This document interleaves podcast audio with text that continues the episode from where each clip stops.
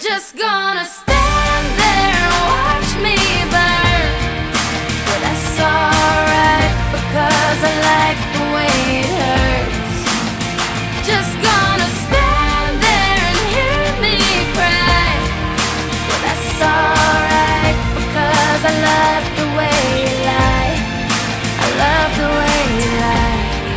Hello, welcome to the Quarter to Three Movie Podcast for Valerian the and the. Thousand Planet. No, si- oh, geez. Wrong. Wrong. Let me try again.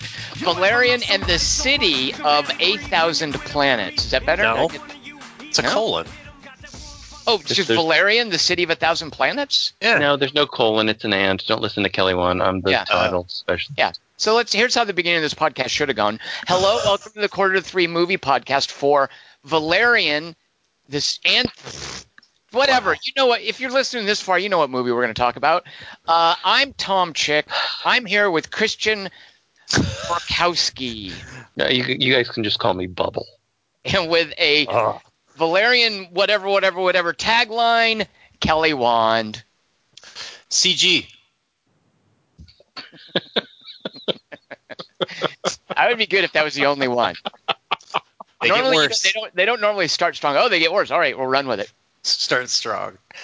It's like Avatar, but the butterflies do something different. There are butterflies in Avatar. Dingus is our Avatar expert. Dingus, were there butterflies in Avatar?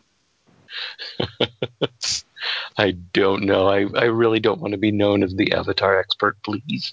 Kelly, on Yeah. remember when we did an Avatar pat- podcast and Dingus was the only one who liked the movie? Yeah. It was funny. Kelly, Wand, what are some other taglines for Valerian and the City of a Thousand Planets? All right, this one doesn't apply anymore since I looked it up. And I guess you're right, but I wrote not an actual description of what Valerian is. Since there's an and. Oh, oh, cool. right, okay. right. I see. Right, yeah. so the actual title. I thought they were stupid, but I'm stupid. So you're welcome, movie makers. All right. What uh, else? That's a good tagline, actually. I thought they were stupid, but I'm stupid. Right. Uh, it's like Jupiter ascending, but French. Man, I haven't seen Jupiter Ascending. I'm going to feel left out. I feel. Oh, Tom. I know. Wow. I, I, know. thought I told you a thousand times you have to see Jupiter ascending. There's bees in it. Channing Ah. Tatum is a dog elf. Is a space dog. Oh elf. my god. Yeah, he's like a roll. Yeah, roll space blades. dog. That chick The Mila Kunis, who's a, the comedian Mila Kunis, is in it. Oh, she's so funny and she's so deep. And she shut down Chicago, like the whole city, to film the sequence for Channing Tatum rollerblades and that. So remember that when you see that scene, like Okay. that was what shut down a city to do. Sweet. get Did you call all- him Shanning? Yeah, someone said that, and I go, I kind of like that better, like like Garry Shandling Tatum kind of. His Hmm. name is not Shanning. Are we sure though? I know it's spelled with a C, but I thought he says it with an S because of the way the guy kept saying it, like he sounded like he knew what was up. It was like uh, Jay Leno or somebody, like someone with a lot of credibility. All right. Well, Kelly Wand, are there other appropriate taglines for Valerian and the planet of a no shoot, dang nabbit, Wow. and the That's city amazing. of a? There's way too many words in the title. I don't know. I forgot one. That's how Try many doing there the. Far Side of the World movie. Good luck with that. I mean, I can do Dunkirk. I Wasn't can do only- Spider-Man: Homecoming. I can Mhm. do. Uh, I can't do the monkey movie. I know there's way too many words in that one. There's Uh, the same words every time. It's like war and battle. right. I can do Wonder Woman. I know the, the name of that movie just fine. Yeah, why Wand, is- other other taglines for this uh, this word salad movie that we got. finally an intergalactic science fiction movie about humans' problems. Okay, I'm done. All right. All right, Dingus, don't spoil it. There might be listeners who are like, wait, I haven't seen it yet. Don't ruin it for me. That's how Tell they talk. them, tell them a little bit about the movie without ruining it for them, Dingus. All right. Well, this week we saw Valerian and the City of a Thousand Planets. How does he do that, Kelly Wand? He's like, ah, He said it kind of proudly too. Like, yeah, I know. Yeah. That was like "I'm all, a man." yeah. A 2017 English language French science fiction action comic book movie about how the Na'vi learn a lesson about the dangers of all inclusive beach resort vacations.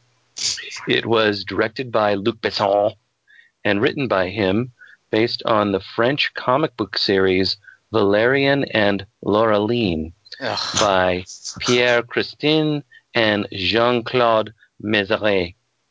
It stars Rihanna. Valerian and the City of a Thousand Planets is rated PG 13 for sci fi violence and action, suggestive material, Uh huh. and brief language. Kelly Wand, is there anything missing from that disclaimer that parents should know about? CG. Valerian opened at number five. Oh, no. $17 million. It came in number five after Dunkirk, Girls Trip, Spider Man Homecoming's third weekend, and The War for the Ape Monkey Planet movie uh, on its second weekend. after that, then Valerian, number five, fif- $17 million. oh that's terrible. That's Rotten terrible. Tomatoes, the the percentage of reviews that are positive on Rotten Tomatoes, 54%. Uh-huh. On Metacritic, the average rating from various reviews 51 out of 100. Hmm. Idiots who went to see this movie on Friday night decided, uh, no, I don't think so. Or when they, like gave it, half of it. when they gave it a B minus. When idiots give you a B Oh. minus, you're in trouble. That's an F in the real world. So the interesting thing about Cinema Score, do you know what Girls Trip is, Kelly Wand? No, is it a Baby Driver spinoff? Uh, it's it's like Queen Latifah and some other uh, actresses of, of color who I don't I like. It's it's very much a a, a narrowly targeted demographic, a comedy It's Rough Night for Black people. for black women. Exactly right. Uh, and and that gets and this is this is this tells you everything you need to know about Cinema Score. That movie, as you would expect, got a Cinema Score rating of A plus because anyone who goes to that movie on a Friday night Wants to. Exactly, they want to. So Cinema Score is it's a very specific rating that doesn't tell you that much. Uh, but we know that the people who wanted to go see Valerian in the City of a Thousand Planets on Friday night came out of it going, yeah, I don't know, and they gave That's it B true. minus. Like Big Mama's house would only be seen by people who were excited about seeing Big Mama's. Like no one's gonna go. All right, I don't think it's gonna be good, Tom, but since you like the first one, And that's why superhero movies tend to get, you know, it gets an A minus or nothing. Horror movies, on the other hand, people go to horror movies with expectations, and any horror movie that tries to do something a little differently, or even crappy horror movies, people will come into that and go, ew, what did I just do? yeah, Uh, so- Exorcist. What? That's what they said. yeah, yeah, exactly. Ring Zero, huh? Yeah. Oh, uh, it comes at night, Pfft, D minus. Yeah. So they don't know what. to do. Oh, really? So, all right, Kelly Wand, I would now like you to give me a synopsis of the events of Valerian and the City of a Thousand Planets. What would I call such a thing? A gift to France. Oh, finally, we give them something besides Donald Trump. Valeriopsis, ipsis of a thousus plampsis. I don't know if I'm up to this one. Some Russians make a space station and wait for people to shake hands with. Some Chinese people attach their chunk to it. Some terrorists join joined the fun, then some robot fish. This all causes Rutger Hauer to leave acting. He becomes president of Earth and goes, This space station's a huge success. Let's get rid of it. It floats off into space as Rutger looks at Besson and goes, uh, What else do I do in this? Meanwhile, on a planet made out of beaches, some CG mer people do nothing. One of them is a princess. She sleeps in. Eventually, she gets up, yawns at us, and takes turns smiling at stuff made out of CG, including a boy who's stalking her. After her mom asks her what she feels like doing, she feeds a CG marble to her pet hedgehog and holds it over a bird bath with a bottomless pit inside. It shits and sheds CG into the basin of smog and looks morose. The merman with the spear's all, wow, what's it actually eat? Although he says this by making his head glow. Since no one answers him, suddenly some ships land and attack by crashing into some water. The mermen raise their spears bravely, then run away screaming into an aluminum fallout shelter. Although we'll later learn this shelter can withstand a planet exploding without taking any damage to it structurally, including the glass window and its only door. The door handle breaks off the second they close it. The princess comes running up.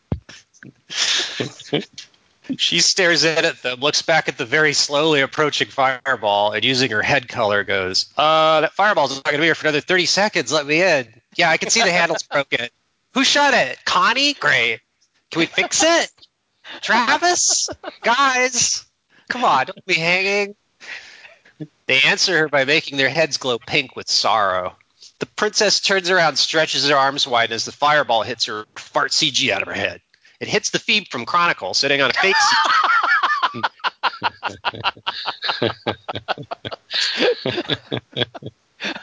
wow. right out of the gate. Oh my gosh. Poor guy. Too harsh.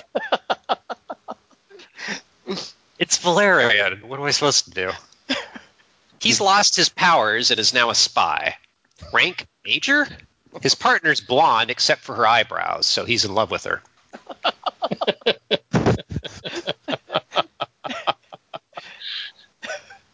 Since the movie's named after just him exclusively, like Mordecai, I'm expecting big things. He's all, come on, Luline. I'm handsome, intelligent, three dimensional if you're wearing the glasses. Uh, awesome. Do you even remember my magic act in Chronicle? She's all, I don't like you yet. I look over at the crying Martian from Mission to Mars, Pavarotti sobbing beside me, and go, DeHaan's like a LaBeouf DiCaprio, huh? Ooh. Ooh. Wow. wow. That's impressive. really? Too beat? It says something telepathic, which I can write but don't speak. Eventually, nothing happens, so DeHaan and Eyebrows go into a ship and say stuff, then get in a smaller shuttle that makes them irritably spread their arms out so the seatbelts can slide on.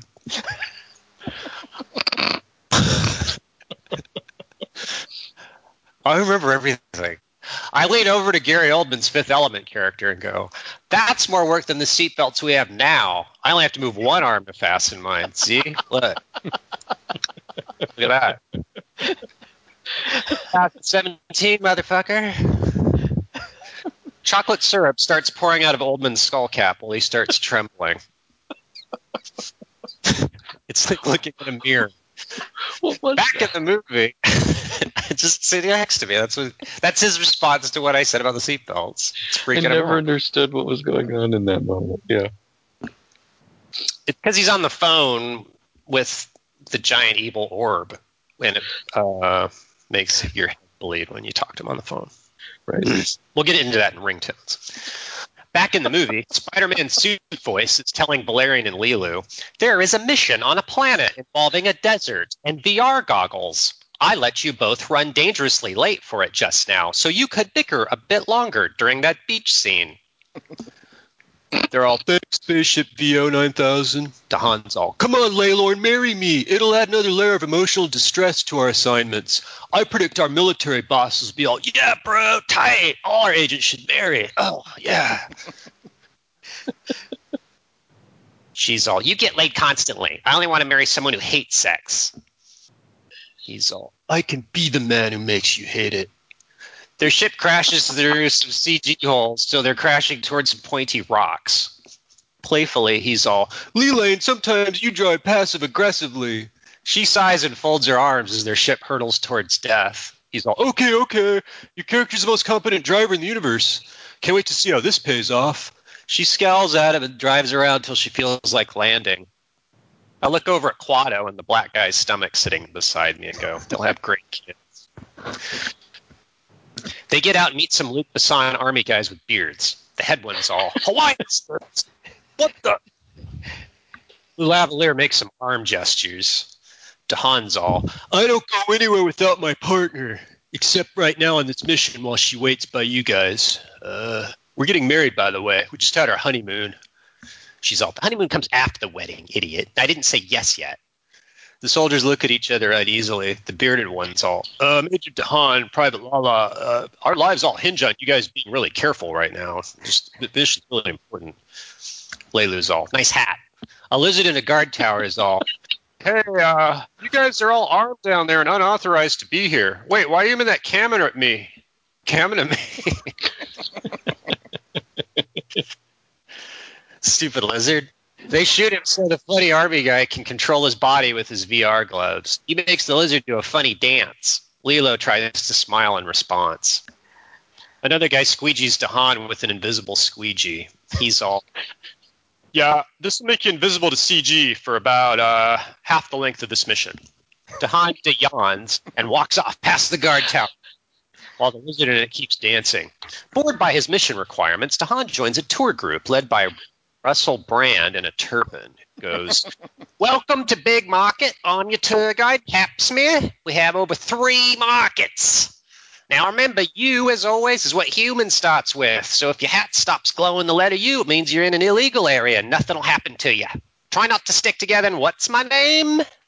While they struggle to remember, DeHaan stares at a nearby map of CG to look for where his mission is right there in public. He's all. Yeah, it's like a debriefing before the mission starts. That shit. I'll just use the airport map. Suddenly, some mysterious figures in black cloaks lose interest in staring at him, so he turns around. DeHaan walks around some sand while the other soldiers in Delevingne watch wearily from a few feet away. Finally, she's all, DeHaan, put your fucking CG glasses on. He's all, oh, sorry. Uh. DeHaan watches loads of pointless CG gibbering and farting at him until he finds a dark room with John Goodman in it, trying to sell one of the magic hedgehogs to a couple of the mermen, who stupidly forgot to bring one with them into the bomb shelter. DeHaan's ability spray wears off just as he finishes stammering the wisecrack. So he grabs the hedgehog and runs down some alleys shooting people till one of Goodman's flunkies shoots him with magnetized marbles and make him smash through 50 stories without hurting him. He tricks the flunky by using pliers on one of the marbles, then runs around till Lilu does her signature move, fixing wires in his arm. John Goodman finally realizes he has a giant dog that eats thieves and dispatches it. Wearing CG glasses or a thing on its arm, it somehow transcends dimensions and starts eating its way through the back of the speeding truck and with the soldiers, while DeHaan and Lorlor help out by trampling on their way to the windshield. Ten minutes later, on a big ship, Clive Owens all. And what happened to the merman in the room with John Goodman? Uh, unspecified.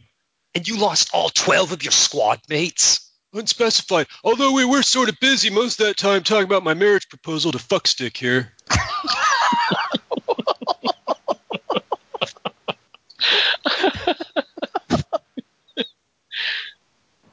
Lulu's all, nice hat. Clive Owen storms out. A red haired guy looks criminally at them and goes, Good work, you two. This magic hedgehog will really spice up the upcoming United Nations meeting in a nearby room. DeHaan starts talking, so Lilu goes to her room. She feeds the hedgehog some of her fingernail clippings and watches as it shakes and farts out a bunch more of them. She's all, I had to take you shopping with me.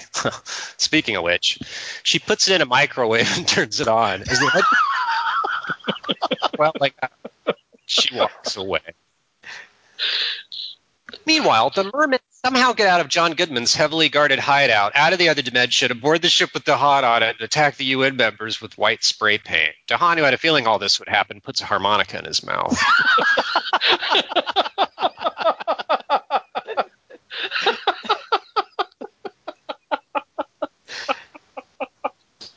From Phantom Menace. He figures out which spray paint clump has Lilu under it by its eyebrows and cuts her out using its knife.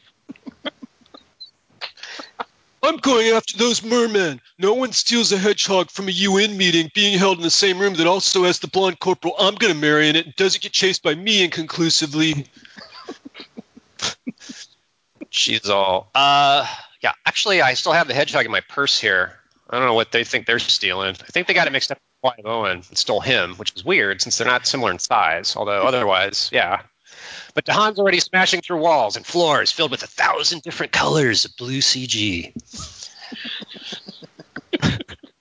After some more talking, Uh, de,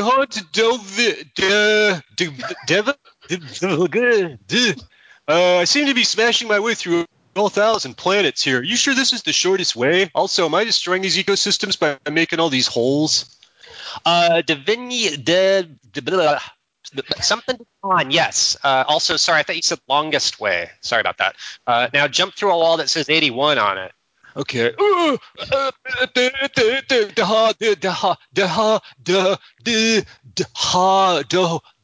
Me, me to you. I'm falling through space. Oh, sorry, the CG was upside down. I meant smashed through wall 18, which is actually right near me back here, where you first cut me out of the spray paint. It's crazy, right? Anyway, hang on, sending a spaceship. Suddenly, three ducks with elephant penises on their noses walk on screen. One's all, hi, worth three carat. The second one waits a couple of minutes, then goes. The third one's all, position. The first one's all, as you say, exp. They all scowl at each other in annoyance. The red-haired guy's all, Lily, we just lost contact with DeHaan in the red zone. She's all, I'm going after him. To hell with your orders. He's all, I don't want to lose both my best agents today, plus you and DeHaan. The three duck elephants are all, follow us to the seek. Whale's brain. Yeah, it'll get you this. They all scowl at each other. Ten minutes of CG later, pulled my face out. That's weird. It's not even wet. Anyway, this jellyfish's ass just psychically told me that DeHaan fell asleep near a pipe that has the number 71 on it, unless it's upside down like last time, in which case it's one out. First duck's all. By the way, a black man disappeared a long time ago. Lizzie Kaplan's all. Period. The other two ducks. wow. For a year ago. Remember a joke for a year ago?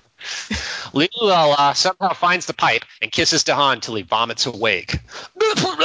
oh, you rescued me. What an idiot.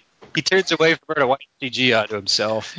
She's all, hey, look, butterflies. For some reason, she decides to touch one, which usually kills butterflies. Yeah, whatever do, don't touch one or we'll lose 20 minutes of screen time to a pointless sub. He turns around to see her being whisked up by a blob guy's bait with butterfly CG in the perpetual hope of netting someone dumb on a ledge below them for their king's dinner. Since Lee Lilu's a girl, she forgets to fight back and is captured off screen and put in a basket, carted off to a room where a blob woman shows her dresses and screams at her. Luckily, DeHaan's a male, so he uses a gun to shoot the blobs he's hauled up by, then stares at the entrance to the blob encampment where Lilu's being held. Huh. I could fight my way to her like I usually do, or just use my invisibility spray. Or he walks through a nearby gate next to a sign that says PG 13 Sexy CGville Planet number 998. He wanders past vaguely titillation shaped, mostly off screen CG till he finds Ethan Hawke wearing googly glasses. Ethan Hawke's all. Uh, my Gattaca character in this, by the way. I need to kill you and steal one of your whores because my girlfriend thought a butterfly was a fish hook. I mean, After a few minutes of awkward silence, Ethan Hawke's all, Well, I only have one dancer, but she's the best in the galaxy. Oh, and I have no other customers. This way. He leads to into the stage room and starts playing piano. A bunch of stuff on a stage with Rihanna and CG happens. DeHaan eventually remembers why he's there, shoots Ethan Hawke, and shakes Rihanna, going, okay, turn normal again. No, not your natural form. I obviously meant black chick. She's all, You didn't like my performance? Well, yeah, the piano parts. Look, I need you to pretend to be a blob and somehow make me one also. Uh, and risk your life because my girlfriend thought a butterfly was a fish hook. If you do that, I might be able to get you a green card so you can prosty full time. My name's Bubble. You don't want to know why. Bubble somehow rearranges DeHaan's molecules and turns into a blob that walks unmolested into a throne room where Lorley is at the back of a line of people holding out trays of jello CG for the Blob King to spit out. Leela's wearing a giant white hat with a hole in it. When she gets to the front of the line, she looks at the king and goes, Nice hat. La la la! It's me, City of a Thousand Planets. He starts sword fighting a bunch of the blobs instead of using his gun. Bubble promptly forgets they're fighting for their lives, turns into DeHaan, and tries to kiss Lilu. But in the background, Lilu sees DeHaan fighting a bunch of blobs so well there's no way that could be CG, so she punched Bubble in the face. After a few minutes, DeHaan does a signature move of falling into an off screen pit in the floor. He, Bubble, and Lorleaks all land in a laundry room. Bubble's all, I think I was wounded in the fight. Leela's all, really? That's weird. I'm pretty sure the only one the audience saw stabbing at you on screen was me. You also punched me in the face pretty hard. She coughs up some CG and decides to spend her final moments looking like Rihanna. She's all, Valerian, was my performance really good? Well, he tries to remember it, then to think of a diplomatic answer, she dies. They leave her remains there for secret scavengers like DreamWorks to pick clean and wander off. Ten minutes later, a room full of CG mermen, one with the spears all. I am Emperor Woman's voice. My people like pearls, and we also call these small marble-sized MacGuffins that I think are our currency pearls also, but not our planet. That is called mule for some reason. You're Clive Owen. This. You're, Cl- you're Clive Owen. Damn it! Killed the black man and destroyed our world so he could steal our hedgehogs, which I guess he forgot to do afterwards. Weird. Anyway, there we were in a bomb shelter for some reason ignored by Clive Owen still, although even we oh, feel like I'm in Valerian. Although we had made a bomb shelter, we did not know mathematics, only spear carrying and making hedgehogs upset. So we taught ourselves arithmetic, physics, we got classic literatures, and we studied those, uh, also woodshop, home economics, and we got bored. And somehow we heard John Goodman had one of our hedgehogs somehow. So, so the rest is uh, incoherent. Cool story. Uh, Clive Owen's a dick. We'll punch him for you. Excuse me. I'm taking your hedgehog with me. Sounds awesome. Don, wait, give them back the hedgehog. Love is the most powerful force in the universe. Dark matter? Lilo, I'm a soldier. That means every hedgehog is mine. I'll have sex with you. Emperor Woman's voice, here's your hedgehog back. I may want to borrow it Thursday. Uh, running low on Xanax. My doctor's kind of being a dick lately about me knocking up his granddaughter. The Emperor smiles nobly. An interesting thing about our species is that when we die in a nuclear blast, we stretch out our arms and send our souls 30 years into the future to possess the nearest human sleeping on a fake beach. I wasn't sleeping. I was just resting my eyes. Why don't you bitches get off my back? Jesus.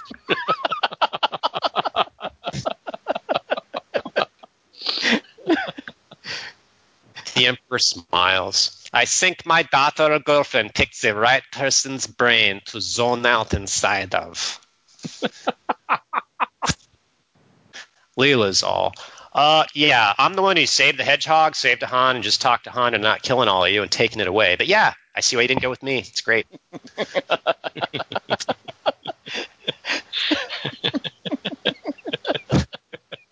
Smart all of a sudden. Suddenly, a bunch of soldiers show up and put bombs all around the rainbow portal to the mermaid room. Sid is going in it. Dumb. Some slow moving PG 13 robots get shot. Clive gets arrested for being punched. DeHaan and Lou Legs wind up in an escape pod in the middle of space, freezing and starving to death, triumphantly, and the mermen walk off screen. DeHaan's all, Wow, I saved the universe again! Boom! She's all, Well, no, you reluctantly helped a handful of mer people not get ripped off by us twice because I nagged you. But good enough, let's get married. By the way, that one pearl those Merle losers wanted, look, I stole it to put on your engagement ring. So their hedgehog's useless. He holds up a ring with the pearl glued onto it. Some words at the bottom of the screen are all, My dad told me to go with this ending. The end. oh, Oh, that's rough. oh. I'm just getting in the spirit of it. Woo, Valerian. Let's do this. All right, Kelly Wand, today's your three by three. Dingus is announcing Uh. next week. So since I'll have nothing to do on this podcast, I'll go first here.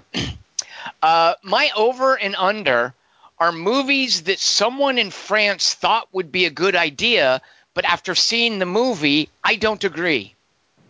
My over, actually, I'll go with my under first. My under Ah. is is uh, Jules and Jim.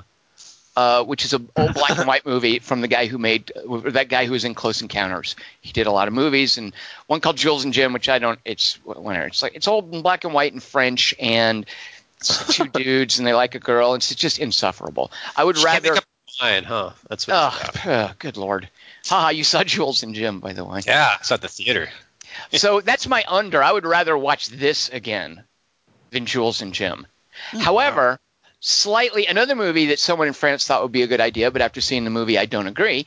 that I would rather watch than this again, but I don't like it because I don't think it's a good idea. Uh, Alien Resurrection, which was made by that Ah! city, that city That's of Lost. my under. Damn it. Uh, wow. Well, I would rather watch Alien Resurrection again from the City of Lost Children director because at least there's some kind of familiar alien stuff there, and there's some intriguing ideas, and there's the weird underwater stuff, and uh, you know, I don't know, but I, I, it's it's a little bit less incoherent than this, um, so I'd rather watch that. Uh, I don't, I don't know what to make of this. I if this had been just two hours of Rihanna CG dancing and CG costume changing, Yeah. I would have been way better with that. That I that's that's enough to make a fellow want to see Battleship again. Uh, Uh-huh. But that's Holla, motherfucker. the rest of the movie. I just uh, whatever. Uh, uh, I actually one of the interesting things. Maybe we'll talk about this as a business decision. Decision. This movie's really weird. Uh, as far as the financing and the fact that uh, Europa Corp, which is Luc Besson's studio, I, I think it's going to sink them. Like they really, he bet he bet the farm on this, 150. and I don't think it's it's going anywhere. I mean, we'll talk about that in a minute. But first, I want to know what do you guys think of this movie? Uh, Kelly Wand, what's an over and an under, and what's your overall assessment of Valerian and the City of a Thousand Planets?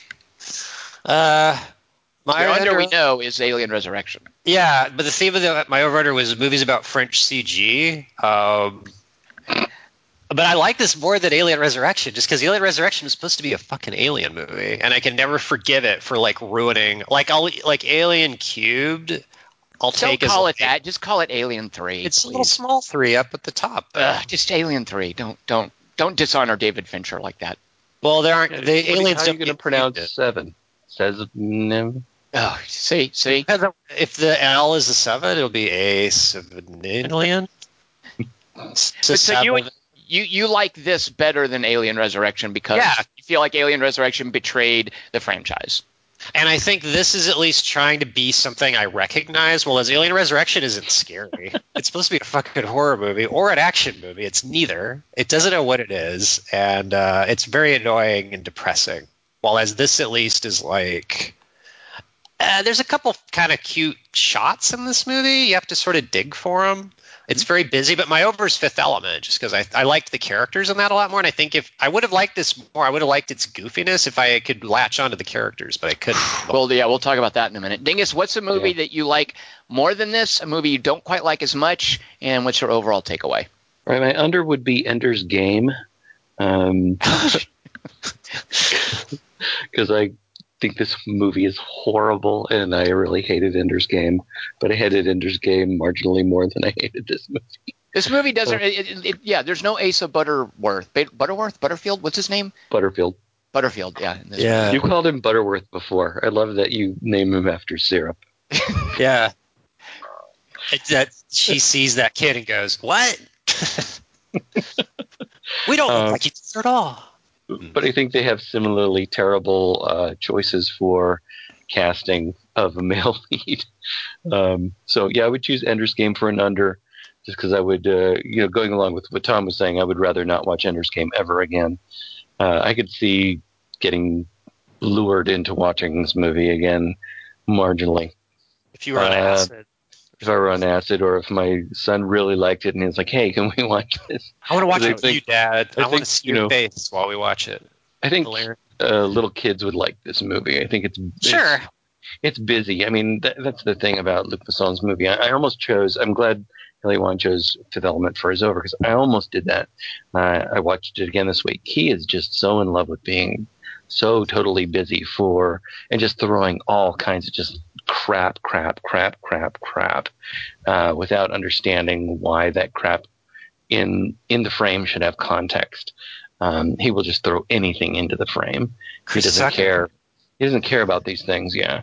Um, Fifth Element is really hard to watch for me, but uh, you know when we get to our listeners, you know our listeners mainly are saying that this is no Fifth Element, and I agree it's no Fifth Element. But I, uh, I, I thought given that people have constantly said over the years Fifth Element is so good, oh, it's so good, I love it so much, but I just was wrong having seen it in the theater and never liked it. Boy, I tried to watch it. I, I didn't try. I watched it again this week, and man, I just don't think it's a good movie at all.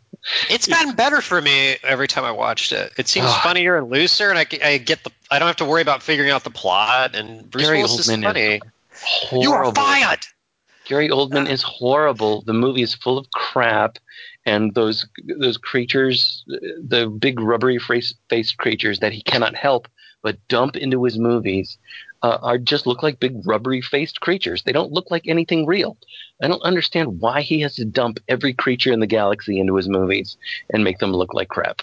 He, he's just terrible at that. Anyway, the over. Uh, and this is going to be a bit more over. It's not as closely bracketed, but I did not like this movie. Um, you guys both did. Uh, I would put Guardians of the Galaxy Volume Two over this movie, um, mainly because uh, when I was thinking of Ender's Game, I was thinking, what was that other movie where they were, where everybody was uh, flying around and doing virtual shooting at people, and it was Guardians of the Galaxy. And I think that the the uh, Guardians of the Galaxy Volume Two, um, as opposed to the way James Gunn controls uh, Nowhere that skull, that ancient being's skull uh, in the first movie. He controls all of the busyness there. He understands how to control that and how to dole it out and how to make it context um, specific. It- he, he just makes things specific in that movie. And I think in Guardians of the Galaxy Volume 2, he loses that specificity. And I think Luc Besson that has no idea how to make these things specific and that drives me nuts in this movie it really it really makes it a hard movie for me to watch i really i really couldn't stand this movie All right, so as a as a big colorful science fiction movie, just Dingus, you said there's it's very busy. There's a lot of stuff in it. There is. Uh, does it work for you guys at all? Is just sort of a, a visual feast? Just sit and look at the busy color and activity and CG. Dingus, it sounds like that did nothing for you. It, no, it, I actually found it nauseating, and I didn't even, have to watch it in 3D. Um, I, I don't, I don't think it works as a visual feast because I think it's more like, um, it, it's more like you have a huge buffet of food and then you just dump it into a big bowl and mix it around and here, eat everything. It, it's it, there's just not a, there, there's not enough understanding of what delineation means or specificity or or making things uh, separate so that you can enjoy every little bit, even in a little way. It's just too much. He he doesn't he do, he he doesn't seem to care. He just likes huge cities with canyons where people are falling and there's a bunch of things flying around and none of them mean anything and none of the creatures are going to mean anything either. I mean, there, there's two there's two things in this movie that I like: the creatures from Mül uh, and Rihanna. That's it. you you just like them because they remind you how much you loved Avatar. That's absolutely right. I, I you know, I, I'm I'm enjoying the, my time on the beach with them. I'm, a little confused by this. Is this going to be the movie? What movie know, is right? this? and, and then we wind up on this couch where, uh, and I think Chris Markinson says this, where where uh, Dane DeHaan and Cara Delevingne are flopping each other around on the couch and saying lines that I don't believe a word of, and I and all of a sudden I just want to. Every time that those two speak, I wanted to go back to the beach Yeah. and not understand anything that was being said. I preferred that. And then, the, of course, the moment that Bubble gets killed, uh, Alexandra, who I saw this with, leaned over to me and said, um, and this is also something that Chris Webb says uh, in a in a different way. She says, "Oh, great! They killed the most interesting character in the movie. Great." Right. It's true. Uh, Kelly Wand, did it work for you though, as far as just sit back, watch crazy special effects? Uh, I think I had some experience with Dingus where I was I was kind of liking it till t- the talking started. Like so, like the stuff on the beaches at the beginning. I go, all right, if the whole movie's this, I can almost deal with it. Like just as an extended sp- story about these mer people, and like the it's an unusual society, or and uh, then everything. I don't know. I mean, Dingus is a DeHaan fan, so What's that French cartoon like Fantastic Planet? Fantastic or- Planet? I love Plan- Fantastic. That's what I was thinking too, because Yeah, I, yeah. I hadn't seen. I knew Dan- Dane DeHaan was in it. I hadn't seen any of the trailers. Uh, so when it starts out with that Avatar planet, I was thinking, oh, is this going to be some weird French live action Fantastic Planet kind of deal? Are we going to be here the whole time? And I was a little Yeah. dismayed when we weren't, and that you know Dingus talks about non-specificity, where it just becomes all this just general snippets of alien culture and just stuff thrown together. Um, but I think I was a little more tolerant than you guys, just of the spectacle of it, partly because there's absolutely nothing else to it. And we'll talk about the actors Mm. and the characters and the writing in a minute. But in w- with nothing else to enjoy or latch onto, or that's kind of all there was. I did find myself watching it, thinking, "Okay, that's kind of cool, and I guess that's all right, and I guess I kind of Sometimes. Um, Rihanna. the Rihanna bit was amazing. I love Yeah, it that was bit. it's, it's partly because you've come, there's there's so little leading up to it. Uh, you know, when she comes on screen and does that, and there's that's the thing too is what makes that Rihanna bit work uh, is is her her charisma. Like Rihanna is is a beautiful woman, and she knows how to seduce the camera. You know, she's a performer like that. And when you add that powerful human element to the imaginative stuff that Luc Besson is doing, that's a successful blend right there. And it made me think, you know what? If we didn't have Dane DeHaan here, could this have worked a little better? Right. Like, so, so that beyond a bit, I, I seriously love that, and I would have. Yeah. I- and I'm not being the least bit facetious when I say if that had gone on way, way longer, I, I would have been okay with that. And I, like Alexander, I really resented that she died so quickly. I thought they were going to make her part of the team and not just a kind of a, a brief cameo like that. But I did enjoy, like, I loved the character that that goofy dog thing that attacks the school bus. Uh-huh. Uh, I liked the design of that, and I loved his wily coyote death. Like I was like, okay, this is kind of cute and funny, and just do things like this for me.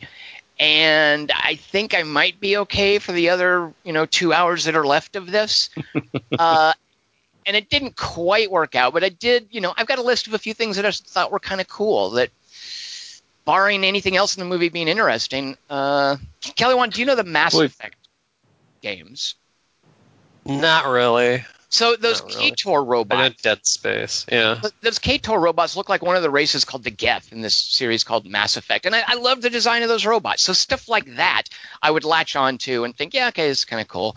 Uh, so therefore, the only what, what I'm getting at is the only way this worked for me was as, hey, let's watch some crazy special effects in CG, uh, because nothing else worked for me uh, in this. So that was that was all I had. That was all I could grab onto.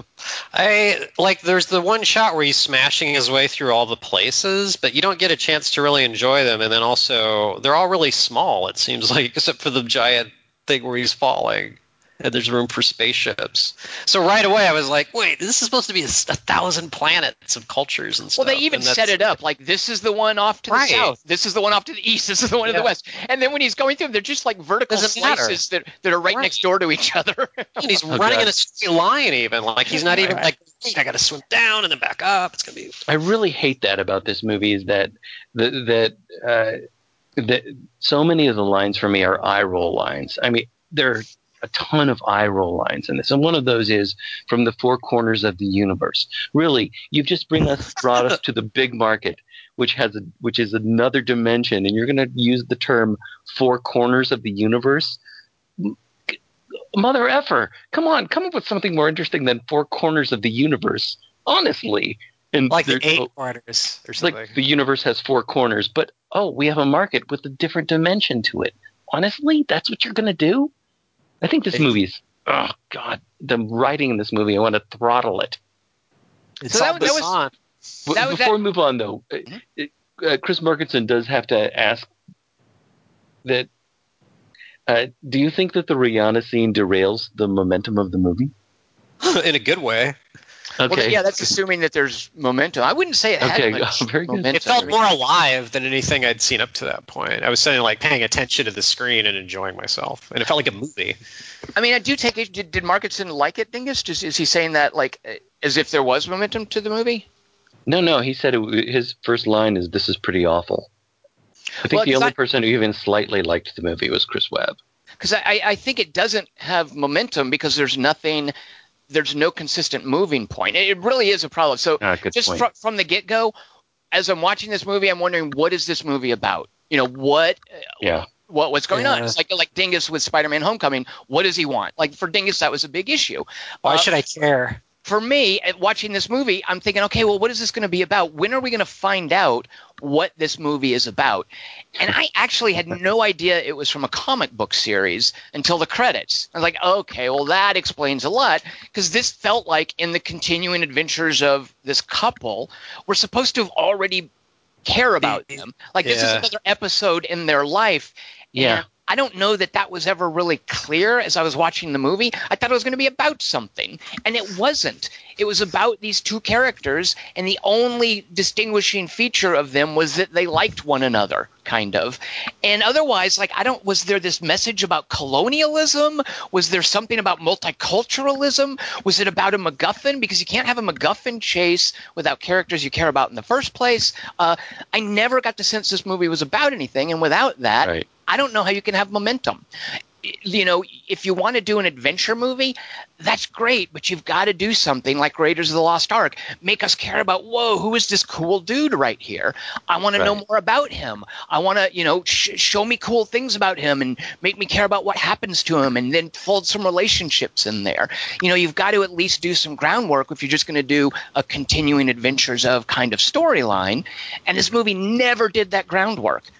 Uh, and it didn't help that poor Dane DeHaan so terribly miscast. Yeah. I like the guy. a Oh. lot. I, I, I really want to see the Gore Verbinski movie he just did called uh, Cure for Wellness. I think uh, I I loved him in Chronicle. I don't you know I don't know what he's doing with his career, but he was just terribly miscast in this. And I don't know. I don't want to blame him because And she's always miscast. I Here's like the thing, her. though, Kelly Wand. I don't like her. She drives me freaking crazy. I kind of liked her in this. Um, Yeah, yeah. Wow, that's she's better than amazing. him. That's She's the better thing. than him. She's better than him. There's and that.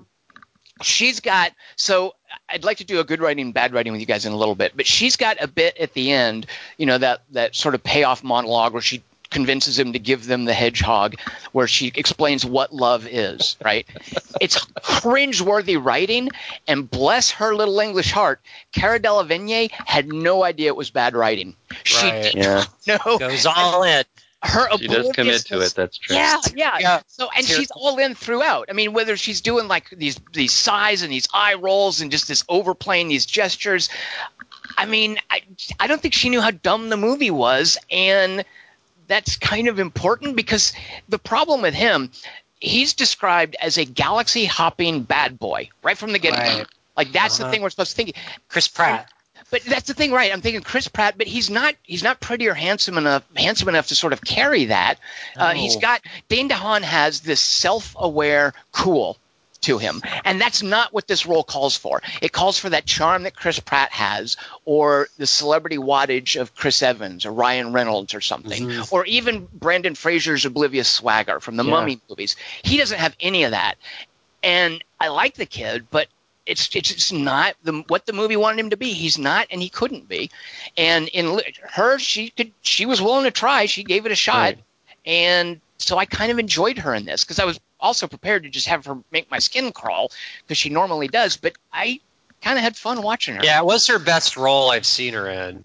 which isn't saying much, but I agree with that. Yeah, yeah. backhand. But like getting back to like uh, the the scene for me that destroyed the momentum was like when they meet the mer people and that the emperor does this whole long spiel like this total dialogue info dump of stuff we kind of already know because it would happen in the beginning of the movie right. And Right. that's the whole thing it's like all you get is these two white characters for the whole thing like the second rihanna is introduced she's out like it's supposed to be it's called city of a thousand planets and it opens with that multicultural oh look all these different aliens it's going to be but it's just about these two fuckwads Yeah, it really the is. aliens aren't even in it. It's fucked up. And then and then everyone defers to them too. Like the mer people just sit there and watch them argue over whether to give Yeah.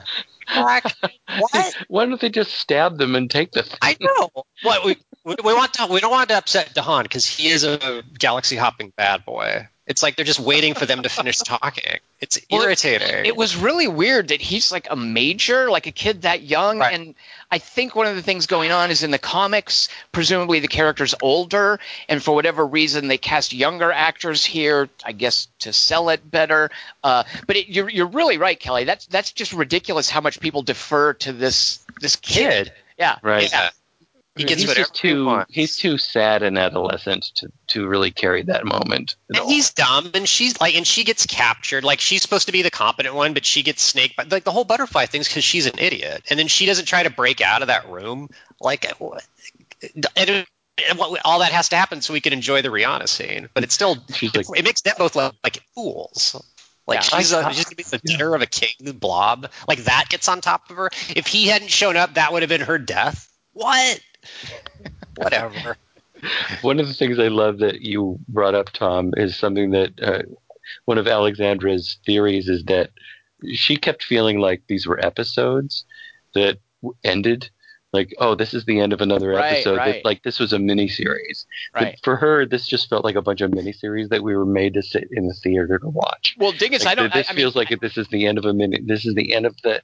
Okay, and then, then this, this happens, but there's no payoff. I Okay, i think the the word is issues. I mean, because they're comic Yeah, books. I mean, I think it's book. different Right. issue. Yeah. Yeah. Right. And when we realized at the end that this is a series of comic books, her theory, I think, is right. It, it, and and that's why I'm wondering about the casting. Is if they didn't originally think about this as being some sort of a miniseries that they could put up, and then somebody said, "Let's stitch it together and make it some sort of a big movie." Well, Well, I don't. Yeah, I, don't- I, I think it's a it's a, a passion product for Luc project for Luc Besson, who Oh. grew up with these comics in a way that.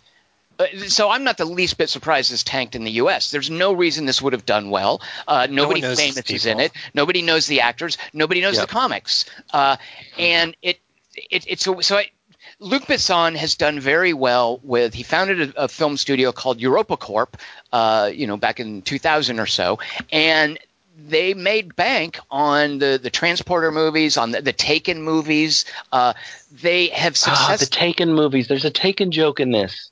they, they've Uh, really? successfully exported this th- these kind of genre action movies to to the U.S. and, and internationally.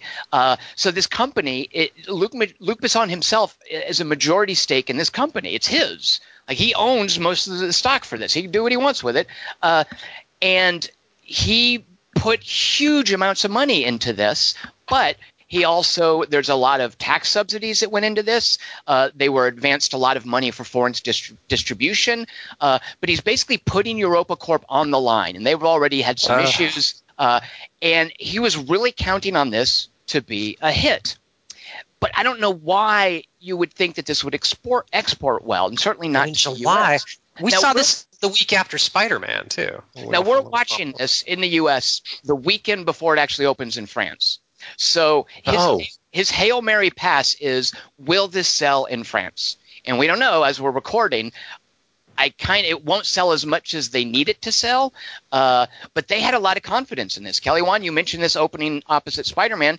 They intentionally held back from A moving week. it. Two. No, from moving it to Two August.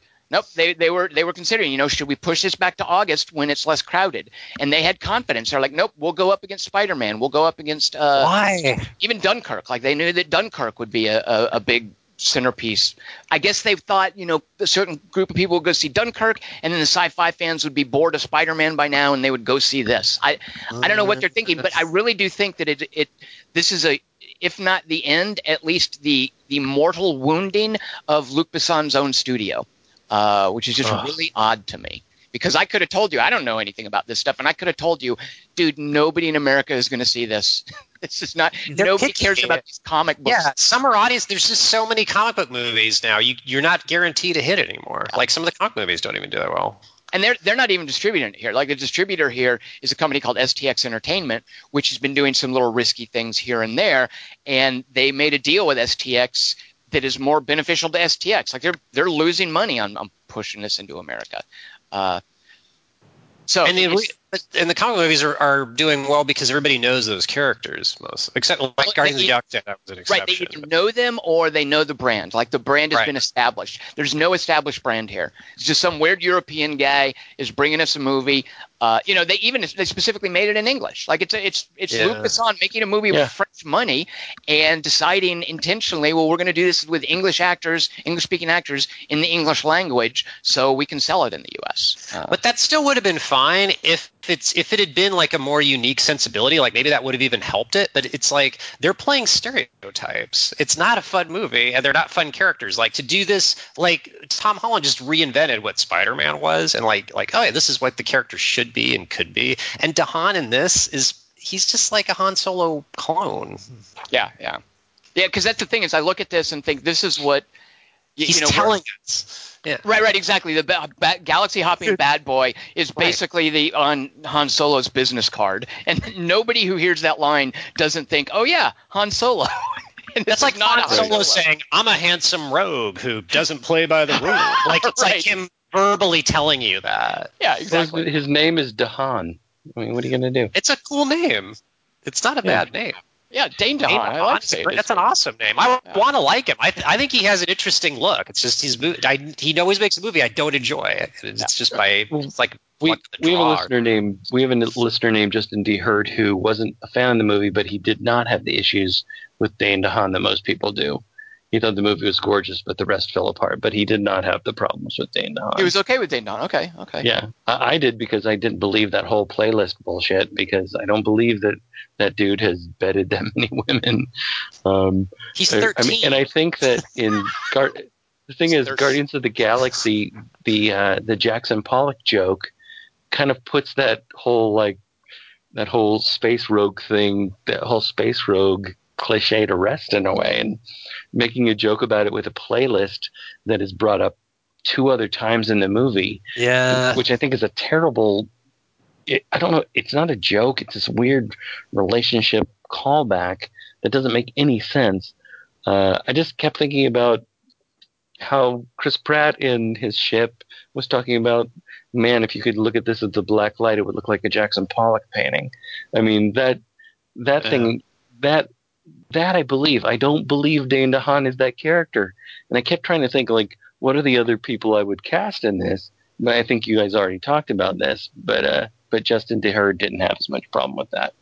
You know where it where it worked for me in Guardians of the Galaxy before that Jackson Pollock line is the whole idea of show don't tell. Where when he's taking off from that planet and she sticks her head out, he's going, "I'm be honest with you, I forgot you were here." Like that Right. that little throwaway joke establishes, oh, this guy gets laid a lot. He's a he's a, Right. he's a ladies man. He didn't say I'm a galaxy hopping bad boy. Right. Like, like we we saw we saw, I think that it was even Doya Baird, wasn't it? Kelly Wand. Yeah, I hope so. Yeah. and she's and she's wearing Yeah. his t-shirt. She's clearly wearing one of his t-shirts, Yeah. um, right. Forget which your is really a cool little touch. That's how cool he is. Yeah, he doesn't have a list of like yearbook photos on that appear CGly on the wall, uh, or headshots or whatever those were. Yeah, Annie just- Kendrick was in the closet, and he forgot that too. No, Kelly. is that a true story? No, I'm, I'm pretending that that happened in the movie. Wait, in Dane DeHaan's closet or Chris Pratt's closet? Chris Pratt. Dane okay, DeHaan is a okay. Dane DeHaan, that's the thing. He's supposed to be a bad boy, but he's proposing marriage at the first scene. I know. Whoa, Oh, oh Jesus. boy. You are fucking cool. That's what someone who falls in love with the first person they have sex with does. So you already lost me that you're a bad boy. All right, I what, have a to char- carry what a charmer when you say, "I'm the best thing you're going to find on the market." I oh mean, my you're such a charmer. What? That might be how the French talk. Oh, It's not DeHaan, but you want your main character to say that in the first three minutes, and then go, "Oh, I hope they get together. I hope she sees the the, the awesomeness of him." So I have to He is pretty something. cool. I, I have not seen this movie. I walked Uh-oh. in as Rutger Hauer was talking. I was like, That's- oh, Rutger, Rutger Hauer's in this. And then a title card said 400 years later. uh, what did I miss? So, Kelly Wand, it sounds like there's actually footage of the different countries of the world coming together and making a space station. Yeah, over the David Bowie song about Major Tom. I'm going to have to check Yeah. out this Valerian movie at some point. uh, that, Uh, that this is something that Chris Markinson actually says he was kind of sucked in at the beginning, which you didn't see because of Space Oddity being played. I did hear the end He- of it. Yeah. He said he was pretty, his spirits were high about that. But basically, Tom, what you missed is um, if you can imagine the International Space Station being up there and then things connecting to it, people shaking hands, and then something else connecting to it. Like Legos? peop- Yeah, kind of like Legos. Uh, but it keeps going, and then 50 years later, and the first guy who was shaking hands is older now, and he's shaking hands with somebody else now. Oh. And then, oh, now, okay, people from uh, India or Pakistan are, are, and it just keeps getting bigger and bigger and bigger. And then eventually aliens start showing up because it's, you know, 50 years later and 50 years later, and it keeps getting bigger and bigger and bigger and bigger and bigger. As it, this, that, that whole opening sequence is basically the International Space Station becoming this, uh, and that's why that capsule thing that they that they wind up in is in the middle of the thing, is because that's what the the first part of the movie was. That that original that original thing that and it's like this big uh, magnet that's drawing all of these races. It sounds like a cool movie. Yeah, it does, doesn't it? Doesn't it sound cool? And then I will push say it off from Earth and say, "Go into the Magellan. See you later." I, I did see that part. Yeah, and Rutger Hauer says goodbye, and then he's not in the movie anymore. Yep. Uh, if you want to have your David Bowie in a movie like this, it really should be Moon Age Daydream. But Guardians of the Galaxy got there first. Yeah, buddy. Uh, Uh, is there is there any political point in this movie? oh, I was hoping you'd say this. I wanted you and Dingus to argue. Clive Owen's right. They need to use it because they need the oil. Wait, why am Ding- why are Dingus Wait. not going to argue? Which What? side is which side of this will Dingus be on? Because Well, you were on because that gives Iron Kelly a little vacation whenever we are. Right. That's what I like. Vacation. Yeah, I like to check out, and just listen to you guys play tennis past me. Uh, do you think which one of us do you think is pro Clive Owen and which one is anti Clive Owen? You're pro because you're this. You're the secret conservative. Correct. You got me there. And you were also on Team Iron Man, so you're the authoritarian. Right. counselor. Right. Right. And Because and here's the thing: he he shoots the fusion missile at the enemy ship. He doesn't Right. like genocide. It's not like he's bombing the planet. He shoots at the enemy ship, probably with the understanding, okay, the ship's going to crash into the planet and kill everyone. But he's winning the battle. It's called collateral damage. It would be the equivalent of the United States deciding, whoa, whoa, we're not going to fight World War II. There might be civilians living in the villages in Europe. Whoa, Let's drop the moon on Russia. we're not going to do that. we're we're not we're not fighting World War II. Uh huh. So I was Wait. definitely pro Clive Owen. I don't understand what he did wrong. Are you serious right now? Me or Kelly Wand? You. I don't think he's serious. I wish he was though. No, I am serious. What are you talking about? First off, Clive Owen was in their heads. It was a hallucination because they felt guilty about uh, getting bitten by a werewolf. He's not really. First of all, Clive Owen's idea of uh, a soldier will always choose death before, before Oh, yeah. humiliation is a terrible perversion of the law. That's line what a soldier death does. I'm not, Dingus, dishonor. I'm not. I'm not there's defending. there's a anybody's- difference between I am not- humiliation and dishonor. I'm Right. afraid. I'm not defending anybody's dialogue or narrative choices. I'm just talking about as a political statement. Wait, are, are you serious? I thought you were fucking around. I'm completely it's totally- serious. no, Ah! it can't be. No, no, I'm completely serious. He did not shoot Exactly. missiles at the planet. He shot. Mi- he was fighting a battle. He used a weapon in the Why? battle to win the battle. Why is he I like fighting? I would have. I would. Well, actually, that that I don't know. I'm just And assuming. then he co- and then he covered up that he did it. A, Now, a the man of honor would have said, "Look, you know what? We destroyed this race. Uh, oops, I- I'll take my lumps." You're right, right, He's a cover-up, he's a right. dick who who who not only created a genocide but then covered it up. He No, could have just bought one. I, I'm not defending the cover up, but I'm defending his choice in the battle. And I'm defending, too, the movie passing judgment on him as committing genocide when Okay. it's collateral damage. It's just space level combat. You know, we wipe out a small village in Europe because we're taking it from the Nazis. That's not, you know, we're not genociding the village. It's colla- there's a word for it. You know, when when when you fight a war, there are casualties amongst the civilians, and that's been the way Right. it's worked in the 20th century. But that's because there's we were going there because the Nazis are there, though. In this Clive Owen, there are no Nazis. Clive Owen's being Well, the who are, Nazi. no, no, who are we No. fighting? What was that big alien? Yeah, but he's No, fighting. The, he's taking the merman stuff. I thought that's why he was there. That's why. Helen, the- have you seen this movie, no, Valerian no. and a Thousand Planets? Because I should explain to you what actually happened. He's fighting a battle against presumably, I don't know, space Nazis, or who, we're assuming Yeah. he's a good guy and they're bad guys that he's fighting. He's Right, fighting yeah. these big ships, and the big mothership looked like a, a badminton birdie, uh, and it crashed into the planet, right? he has to take responsibility for that. He No, no, I agree with you. I agree with you. Again, I'm, the cover up I don't defend. The cover ups would, would always get you. Just ask, Yeah, ask Kushner, ask Trump, ask Donald Jr., ask Richard Nixon. It's the cover up that gets you. But Yeah. I'm not talking about the cover up. I'm talking about the initial decision. When we find out how evil he is, I'm thinking, no, he didn't do anything wrong. he did everything wrong after the fact because Right, he's right. covering everything up, and that I think that that says more about his character and his decisions leading up to that. But uh, but you you might be right that they that he thought that the planet was uninhabited. That's No, no, no, no. I. I- no. Even by the way, even if the the black guy had told them, which he did, hey, there's a sentient race down there, he still did the right thing, trying to win the battle.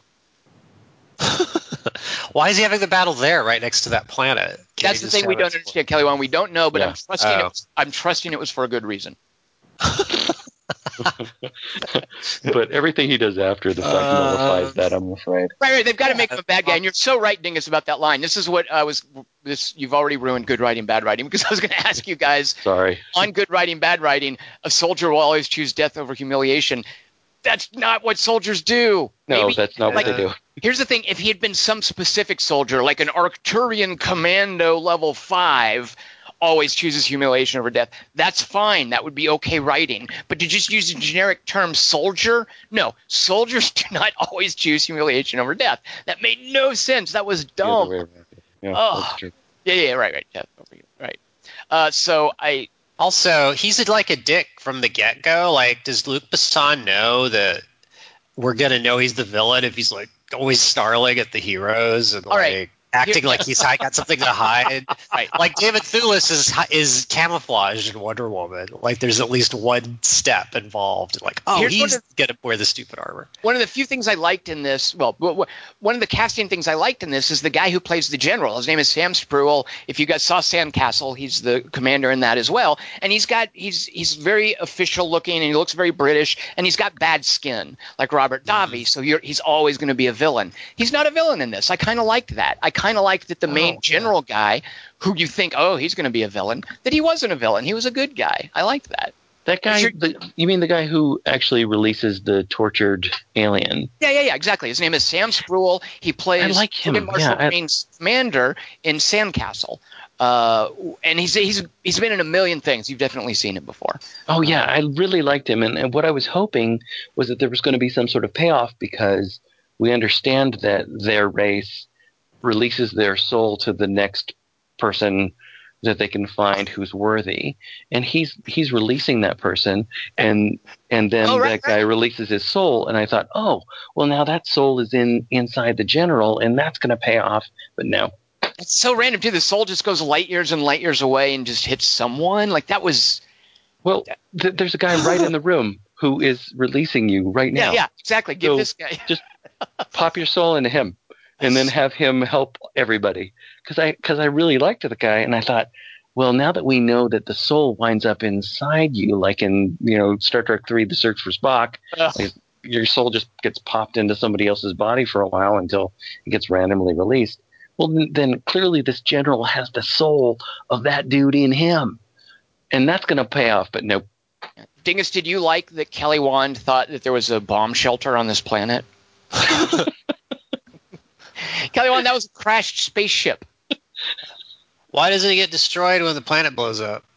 because it's a spaceship. Oh, It's okay with being in space. Speaking of that, how does how does the um, converter even get off the planet? Please explain that to me. Yeah.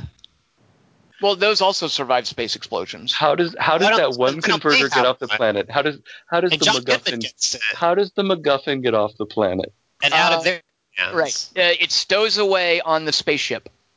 And Like- none of them know, Nope. and Then then when they winds up land on somehow at the big Right. market. when they land on Alpha City, it scampers away and gets away before they can stop it. It does not scamper. It does. It scampers away and they chase it. And that scene was deleted from the movie. We didn't get to see that, but trust me, that's what happened. I defy it fell- anyone to actually answer that question. The MacGuffin never Even- gets off the planet. There's no way for that Right. to happen. It's like the footage in uh, that. Uh, oh shoot, what was that? Apollo. Apollo 18. 14, 18. Ah. Right, right, right. Like, how does that exist? this movie should not be happening. What about how Luc Besson, when he's in a in a se- fight or chase sequence, he ends it with someone seeing a pit in the floor and then jumping through it. That's like him. That's like a writing thing. Like it's not even a metaphor. It's like, uh, how do I get him out of this? Uh, just a pit, a pit. blah, blah, blah, well, even the the logistics, because I was kind of enjoying. Okay, what are you going to do with this three this this virtual reality market thing, right? Like I was kind of looking Uh-huh. forward to what are we going to do with the logistics here. But once he falls through the floors, like we've established that the physical space of this market is just a big open stretch of desert. When he Right. falls through the ground, yeah, is there a big hollow underground cavern under there? Weak imagination. Because yeah, he's moving vertically. Uh, Right. How is that being represented? Because it shows him falling down a manhole. That- that- I guess that's similar to what you're talking about in the real space, in the real physical space. He goes down a manhole, but then he's swinging on ropes and stuff and going all over the place, and he's making other things drop through the ground. Uh, how does that reconcile to that space in the desert where he is? That made no sense to me. And that would be the payoff: is them watching him do all this weird shit. Right, then, right. Wait, okay, so he's on another level. Like instead, he just cuts to him on the sand. Well, it's multidimensional. I mean, that's the whole thing about the market. I mean, it's a multidimensional space. Right, but So if he has to fall, if he falls vertically in the physical space, when he's falling vertically through the multidimensional space, all that vertical movement through the vir- virtual space is being replicated physically. Or not. I think so because when he's running over like trucks at one point, he's running over different things in the same space. So, Mm-hmm. Dingus, think you think that it's hollow underneath that desert? There's a big open cavern down there. I think it. Haha, you're having to We're- we're- defend Valerian. I know. we're we're thinking. I think that your pattern denotes three dimensional thinking. See, thank you, Dingus. Thank you very much. Uh, sick bird. I also hate it when you have a character remembering something and she remembers it as footage from the movie we've been watching. Yeah, the same lighting and same angle. Right, right. It's like when somebody looks through a telescope at something and they, we're just seeing a scene from the movie earlier. No, that's not how people see things. That's how we, the audience, see it. Cara Delevingne's memories and the memory jellyfish, they're memories of us watching Valerian in the City of a Thousand Planets. It should be a memory of us watching it, like she sees us in the audience. Going, yeah, That's a then that's great when idea, Kelly actually. yawned. Right.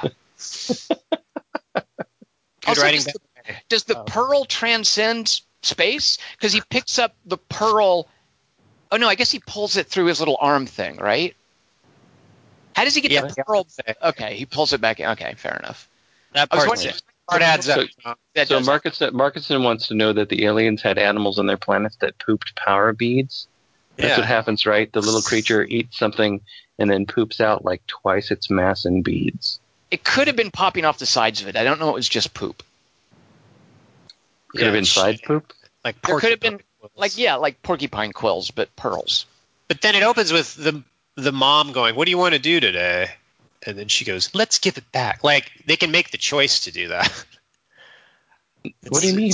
I think they do it. Like, didn't they say in, in They do it three uh, times a year. Yeah, in woman, woman, emperor, man's voice exposition, they say, yeah, we do this a certain number of times. I kept thinking that was Galadriel's voice, by the way. Whenever that emperor was talking, why did those? Why I did was so things- bored with the movie by that point. I was like, "Is that Galadriel talking?" Spears. they brought their spears with them to the meeting. Case Why did those things look like Maasai tribesmen? who? so so that they could do a like racist uh, a racist statement at the end and say, "Oh, because they're savages," um, and they can So- make it in, they can make it into sort of that kind of thing. Now, actually, I, I, I, I'm only being a little facetious. I, I, so France has quite the history with colonialism in Uh, in Africa. It's a history that you know the, the British don't necessarily have. It's Certain like Kenya, they're in Kenya, but but France. Uh, and France as a colonial power really screwed up. Like you could watch this movie and think it's about American guilt for how we treated Native Americans and stuff, but I think that it's it's trenchant that this is a French-made movie and the victims look like Maasai tribesmen because of France's history in in Africa. Uh, oh, uh, in Algeria, even more recently. But France's colonial past, they've got plenty to feel guilty about. Uh, and a lot of it is specifically in Africa. So it, it was interesting to me that it very much looked like Maasai tribesmen with their shaved heads, with how thin they were, their body types, even, and the beads they were wearing. Uh, that was really on the nose. Also, when they say, uh, "Okay, you killed our people," don't don't at one point they mention that six million others were killed on the planet? Oh, did they? Did I make that up? I'm pretty sure. legit. Yeah, because I six don't million. remember that. Yeah, when you say the number six million, that's Yeah. evoking a very specific thing. That is not a neutral. Yeah, let's just come up with a number. Six million is a it's a touchstone. It's you know when you also say things about learning to forgive and forget.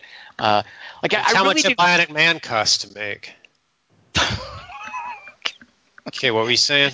that is true, Kelly Wand. Yeah. Yeah. But I Only really do. I, I do think that somewhere down the line, I don't know if it's something that Luc Besson was doing or that it's something in the comics. That there's there's definitely a political point about France's uh, colonial history somewhere in this, either the source material or buried in this movie. Uh, I don't know. Well, remember in Fifth Element when Lilu is uh, learning English by going through the dictionary and she gets all the way to the W's before she sees the word war, and she goes, "What?" V, v for Vietnam would have been right Yeah. before the double. She just I skipped know France or genocide, Holocaust. Is it H? Oh, H bomb. yeah, murder, torture. Did you guys catch the the Taken joke? I mean, I didn't realize that this this was done by people who get did Taken. Well, it's the it's the studio, like it's uh, Europa Corp Finance. I, I'm sure Luc Besson produced Taken, but uh, what what's the Taken joke? It's um when uh, the uh, I think it's the John Goodman character says, uh, "I'll find you, Agent Valerian, wherever you are in the universe. I'll find you, and I will kill you." And then he says, "Good luck." Huh? Uh. he doesn't find him, by the way. that Nope. goes nowhere. there- there's no A lot payoff. empty promises. Yeah, I really thought, okay, the big John Goodman thing is going to show up at some point. point, and nope, he's AWOL. he he sends want- the dog after him. Um, which, by the way, this is another one of the. There's a, there were a couple of great Alexandra moments in this movie, but when that dog like gets brushed off the ship and falls to Earth, it- you know, and Alexandra is a cat and a bird person. She's not really a dog person. When the dog starts falling to Earth, she was like, "Uh." she was not happy with that. well, I know he's, he was made it. cute. I liked that little guy, and he had the little shred of her dress that he ripped. I liked that little Yeah. guy. I, I I. I hope he gets a spin-off movie. He didn't seem that bummed. He's like, "Oh, this is going to hurt a little bit." He probably He could bounce back that. from that. Yeah, yeah. yeah, look, he went through. It's just like Richard Kiel in uh, Moonraker, right? Mhm. When he, he lands Wow. on a circus tent after that uh, that parachute chase. He's Right. fine. Uh huh. He gets up Then and walks. gets married. Yeah. How'd you guys feel about uh, Ethan Hawke's cameo? Because Justin Oh. D. Hurd loved Ethan Hawke's cameo. And he says about halfway through, I could have sworn it was Mark McGrath. I don't know who that is. Oh, yeah, yeah. Is that a sports thing? Who's Mark McGrath? He's the guy from Fridays. No, wait. What? What's Fridays? The restaurant? No, the Saturday Night Live ripoff show. I'm thinking of Mark Blankfield, Yeah, I don't know. I, I, I figured out pretty quickly it was Ethan Hawke, and I felt Shrinking bad. Woman. Really? He seemed fine to me. I d- could have been anybody though. He's not in Mark- the movie much. Mark McGrath was the lead singer of this band named Sugar Ray back in, back in a long time ago. Uh, and I, as soon as Justin D. Hurd wrote that, I started giggling because uh, Justin uh, is right. Uh, Ethan Hawke does kind of look like Mark McGrath when he comes Yeah. out in this. Yeah, Did you I like felt, his cameo? I, I felt bad for him. No. I don't think it's a cameo, by the way. And Justin, this is not a cameo. He's playing a small part. Yeah, I would agree. Yeah, I think so. Oh, Uh, that day. and plus, eh, you know, we got once Rihanna shows up, everything kind of gets uh, Crazy. It gets crazy, but she sort of eclipses Chris everything. Tucker. Yeah. Then you re- then you were kind of bummed the rest of the movie happened. I can't believe they just killed her so quickly. That was so weird. Just so quickly and arbitrarily. Yeah. She doesn't even get like you don't even know what killed her. Like that's not even covered. Like just something we don't Yeah. know. You guys survived that whole fall down the garbage chute, which they do a number of like I don't I have a bad feeling about this Star Wars line, Yeah, yeah, no, he starts it. and I've then been the- feeling there's a, it's not turning then- out or something. then we jump into a garbage chute and haha garbage chute, and then they're fine. They just tumble down, and then she gets killed. Why would Well, you she do that? she does explain that she thinks she was wounded in the fight. so oh, in the say. fight. Yeah, so it all comes. It's it's legit, Dingus. It's a war wound. It's a battle wound. People get hurt during those things. All right. Although she has a power that seemed to make her immune to knife wounds, I thought. But okay. All right. We have one more uh, thought of from uh, one of our listeners. It's a guy named uh, Rob Favre, and uh, he said the movie is a mess. Uh, he does have high hopes for the uh, Opsis, though. Oh, But- I don't know. He, and as with Rob, as with uh, with uh, our other listeners, he's a big fan of the Fifth Element, and he went into Valerian with high hopes, and he really wanted to like it. Tom, do you remember the last time you even saw Fifth Element? Oh God, not for years. I mean, that's not my bag. Uh, I, All right. I, I I'm not. Luc Besson doesn't do much for me. I mean, I, that's one of the reasons that Lucy I really liked so much. Is it's just atypical of his stuff. Uh, Seems a little too dumb. Like that's Well- I like him, but I just wish he was a little crispier. he does this weird, obvious thing with theme where he just state he just blatantly Yeah. states the theme. Like the end of this, there's this. It's about love, and then there are things in in That's his uh, family. in Vin Lucy and Fifth Element, and even in Land, I think that are about like it, it's not about time, it's about love. It's not about love, it's about time or whatever. He has these things where he just states his theme right up, um, which I don't know if that's a French thing or what, but it's really annoying. They do like their love.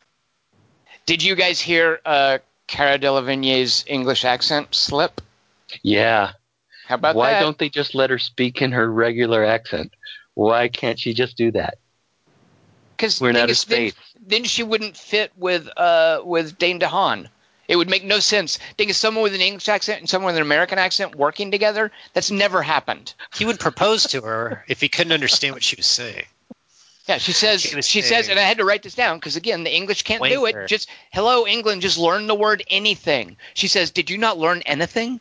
Like learn Yes. to say any, Yeah. England. Come on, how hard can it be? I just did it. Any. Come on. What are they Uh, daft? Chris Webb actually really liked her too, by the way. He he calls her the model with the eyebrows. Uh, Cara, the model with the eyebrows, Delevingne. He said she was certainly involved in some bad moments, but I almost always thought immediately, Luc, what the fuck are you doing? I blame the director. Well, I he thought, does- oh, he says, I thought Dane DeHaan and Elsem Anglorp level obnoxious. Oh. Oh. Oh, First you know of all, what? His name is his name is Anal Elbow. I don't know why people have an issue with that. The guy from Baby Driver. Uh, but at least Dane DeHaan though, like Dane DeHaan is a good actor. Like Dane DeHaan, Yeah. He knows what he's doing, and you give him appropriate material, and he'll do it. Uh, he's just not appropriate for this. Anal Elbow is not good for anything. That guy's terrible in everything he's in. He's not a good actor. You know what? I'll give him this. He can kind of dance. There. That's all I'll say. Even though it's I- not a dance movie. I confess, I thought uh, she was one of the girls from Neon Demon for most of the movie. Ah, Dingus. What? Oh, no, Which Dingus. one? No, did not. Yeah. you Which- remember eyebrows from Neon Demon? you remember Abby Lee and Bella Heathcote. Which one did you think it was? Or did you think it was the pretty Fanning? I don't know. I didn't think it was the Fanning. I thought it was one of the creepy ones that ate the eyeball or something. I don't know. They have But I- names, Dingus. They're women with names. You should you should respect that about them. Yeah, Neon Demon. They're not just a pair of tits. One, two, three, not only you and me got 180 degrees when I'm caught in between. Counting one, two, three, Peter Pan, Mary, free, getting down with three P. Everybody loves ocean.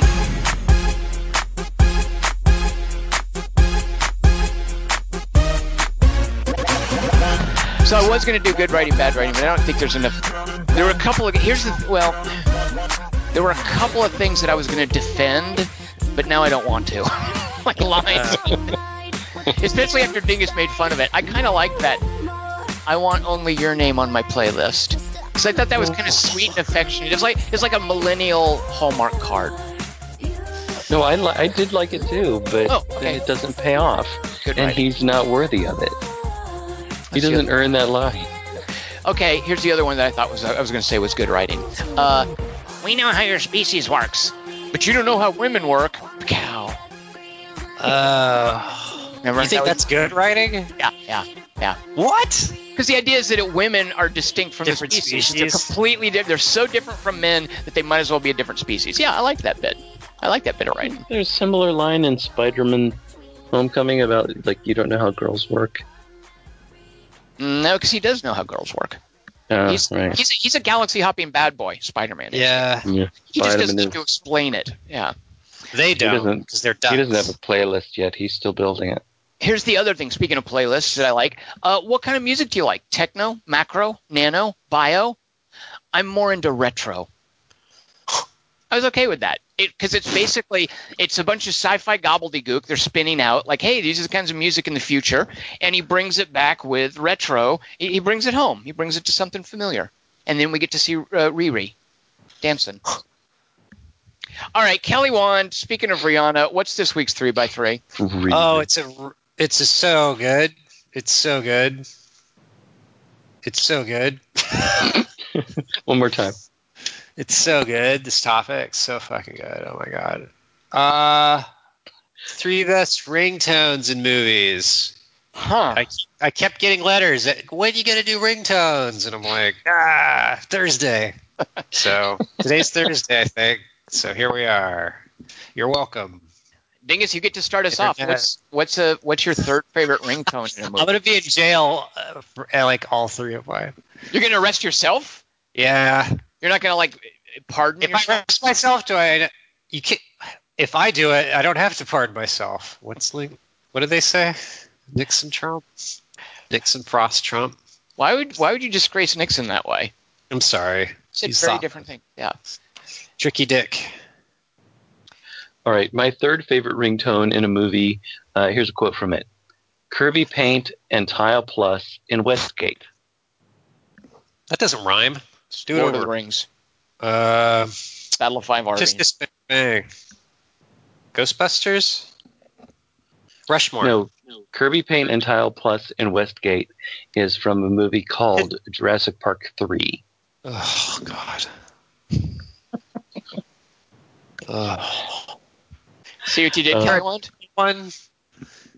and this is the uh, the theme song from their little shop, uh, and it's uh, the ringtone on the dad's cell phone. The dad being Paul Kirby, of course, and this line is said by Trevor Morgan, who is Eric Kirby, uh, because as he's walking through the the jungle um, with uh, Dr. Alan Grant, played by Sam Neill.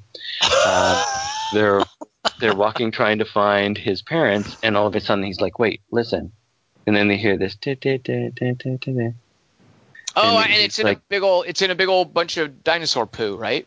The cell phone. Oh. Um, Uh, and then he he runs. He's like, "That dad, that's where dad and mom are." And he goes running, and Sam Grant and uh, and Alan Grant's like, "What? How do you know?"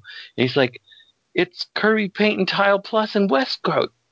So he's running out, and he runs over, and he finds his parents, um, who are on the other side of this huge fence, like from the first movie, but of course, and this is the third movie.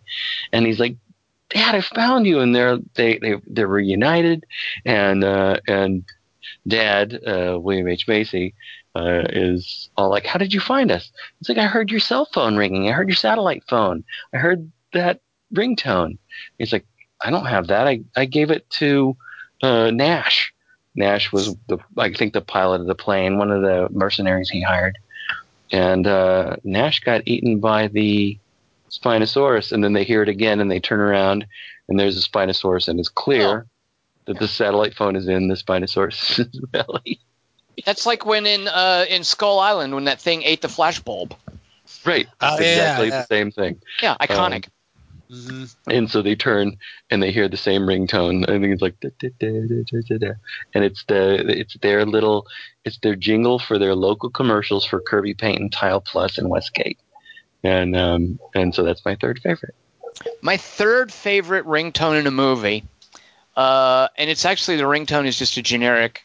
I think it's like a Nokia ringtone or something, but it's uh, when Neo has just gotten a FedEx delivery, and he opens it up, and the moment he opens it up, it's a call from Morpheus.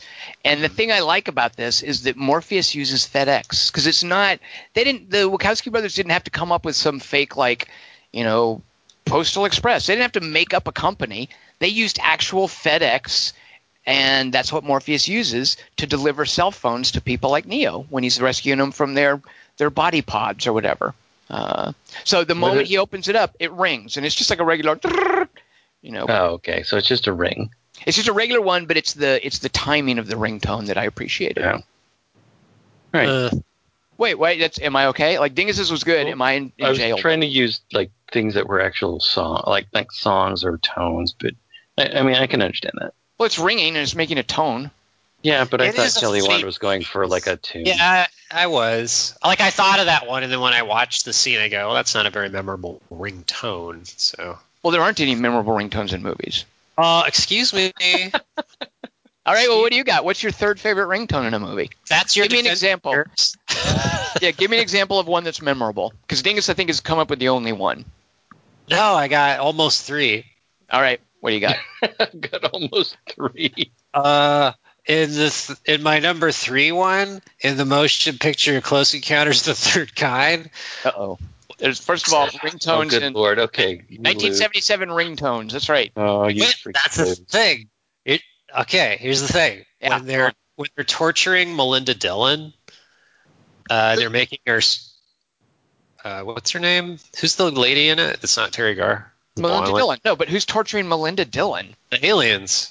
So the aliens are torturing her, and they're making her. They're making her. Uh, her screws come out, and they're doing shit with the refrigerator. That's not Yeah. torture. Do you know what torture means? Well, they're she's acting tortured. She's like, ah, ah. You should watch Valerian to figure out what torture is. It's a good They're- point. They're scaring her. What's the difference? It's the same word Oh. almost. So, so basically, is Halloween a violation of my civil rights? The, the movie or the holiday? either, actually, I'll take either. like on Halloween, when I'm scared, I'm not being tortured. When I watch The Witch, I'm not being tortured. But if you prank call someone repeatedly, you're torturing them, not scaring them. You're annoying them. All right. So So the aliens are annoying her. all right. So you're saying so when the aliens are terrorizing or torturing Melinda Dillon, where, where's this ringtone come in? Also, they're not trying to scare her, are they? Because why Well, would? I mean, they could be a little more subtle. Like What's the ringtone? Oh, okay. So then one of the things they do to torture her is her her wall phone. The receiver comes off of it, and then in the uh, you can hear it coming from the phone. Do do do do do do do do do do do do do do do like the Close Encounters. So that's, That's a dial ring- tone. That's the dial no, tone. it's their ringtone, and that's what the whole movie's about. Is they're teaching us their ringtone. But the Like, phone is that's how off you- the hook. How is it a ringtone if the phone is off the hook? It's not a Well, they- ringtone. Yeah, it is. It's the aliens' ringtone. If you call the aliens on their phone, it makes that sound, and that's what they're trying to teach her. Good freaking lord. Am I the only one who did this topic? Wait, so are they torturing her or are they teaching her? Both. It's the same word. Just like scare torture. Scare, teach, and torture are all euphemisms for each other. Uh, you know my whole problem with that scene. Yeah. When that when that scene opens, when Barry Dick- looks Stop talking about something important. I'm sorry. Ah, Jesus. when Barry looks out the window, there's there, Spielberg leaves a shot in there where you can see camera shadow. I'm outraged at that. You can also see the dead cops when the cops die chasing. They don't the- die. They don't die. But if you're gonna if you're gonna use CG to improve movies like ET, get Uh-huh. that camera shadow out of the frame when Barry is looking out the window. You know, the camera moves in on Barry, and right there, I think it's on the right side of the frame, camera shadow. Way to go, Spielberg. Way to be an amateur. Do you think ET has a friend named CG? It stands for something. Dingus, what's your Yeah, second it stands favorite for go home. Dingus is upset that my Wait, number how three was C- so thoughtful. How does CG stand for go home? Is that in, like No. in Spanish or something? Casa go? Yeah, Casa go. Casa go. That's what aliens are saying. That's that's they're torturing her, teaching her the ringtone. Yeah. Number three. Okay. At, at Let's least one of mine. One of mine is a serious good pick. I'm just saying. What? One of them is. Yeah, you'll see. Here's the thing: Pretty awesome. we didn't know about ringtones, but the aliens did because they exist outside time. So they knew they were trying to go. This is going to the future is going to be like do do do do do. That's our ringtone. Remember Kelly it. Wand? You thirty years. Tell it to the judge. What? it's a ringtone. Dingus, thoughts on your number two? My number two, here's a quote from it. Who taught you math? Uh, Tom, but do your number two. Gotcha.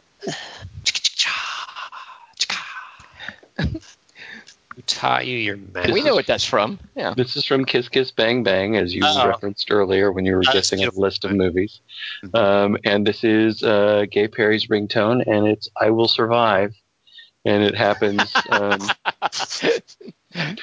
uh, the moment when uh, Robert Downey Jr. shoots the guy in the head accidentally. Well, sort of accidentally, uh, playing Russian roulette.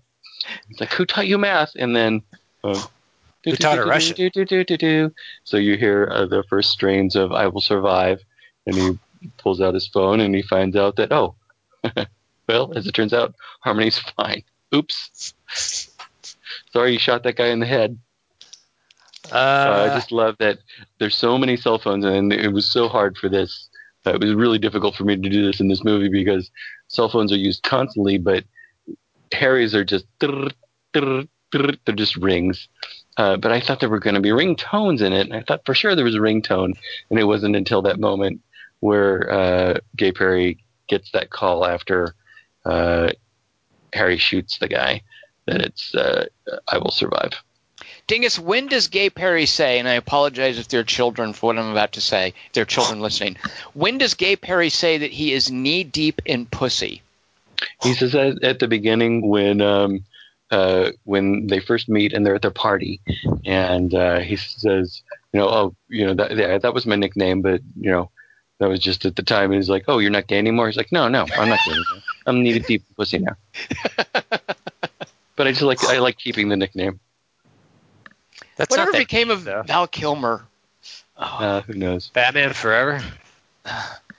no, he's been in some crappy. He's in a horror movie, I think, where he he's a global warming denier who kidnaps people and locks them in a sauna till they die.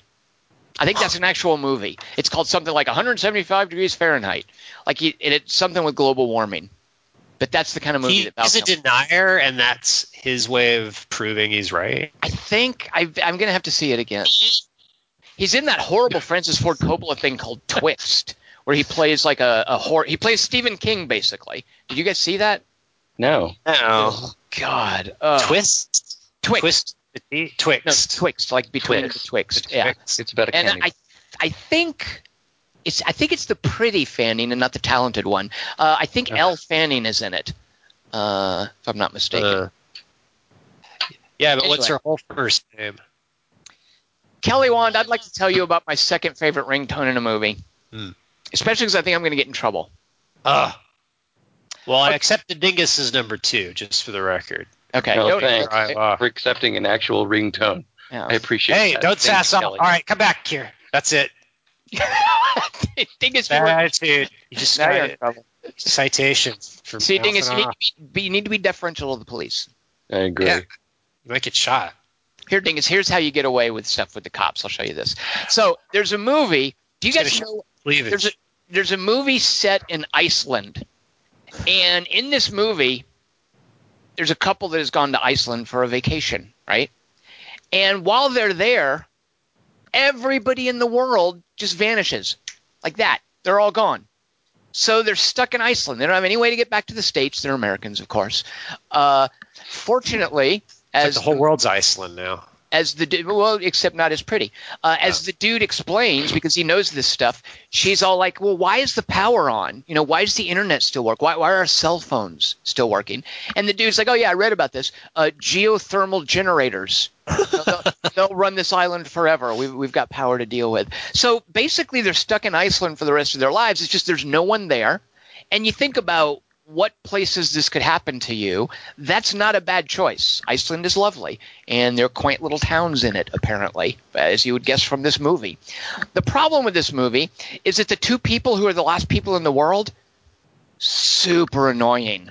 And I'm mm-hmm. talking like Dane DeHaan, Cara Delevingne annoying. Whoa. Uh, Now, unfortunately, one of them I really like the actress. Uh, her name is Maika Monroe. We know her from The Oh, yeah. Guest. Follows.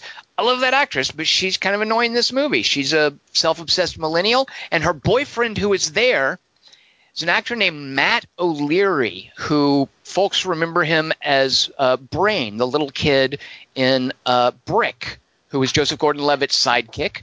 Uh, Oh. As a little kid, this guy was precocious. He was great, but then he grew up, and now he's this kind of brooding twenty-something who's kind of full of himself in a very Ansel Elgort kind of way, like the guy in Baby Driver. That was Uh, atrocious. He's super annoying. So Matt O'Leary and Maika Monroe, the last two people in the world. Nobody else is in the world, and you have to have this whole movie with them as the only people left alive in the world in Iceland. Uh, now the movie is called uh, Bokeh, B O K E H. And I'm watching the movie thinking, okay, it's going to be like some Icelandic demon or god or something. There's going to be some mythology from Iceland that explains how all of this happened, right? Its name is Bokeh. So the movie's going, and the last people on the earth, and you know all these like, oh, what if you're the last guy on the earth? Kind of stuff happens. They go shopping. It's a lot of fun to get whatever you want. They go into a big house. It's really nice. They decide to live there. Uh, you know, they're they're they have they have discussions every now and then. Why is this happening? It's kind of angsty stuff. At the end, if you're gonna see if you're gonna see Bokeh, just fast forward real quick. I'm gonna spoil it. At the end of Bokeh, something happens that makes her lose hope, and she's just like, "Forget it. I'm gonna go kill myself." And she goes and drowns herself, Ophelia like, like she's dead.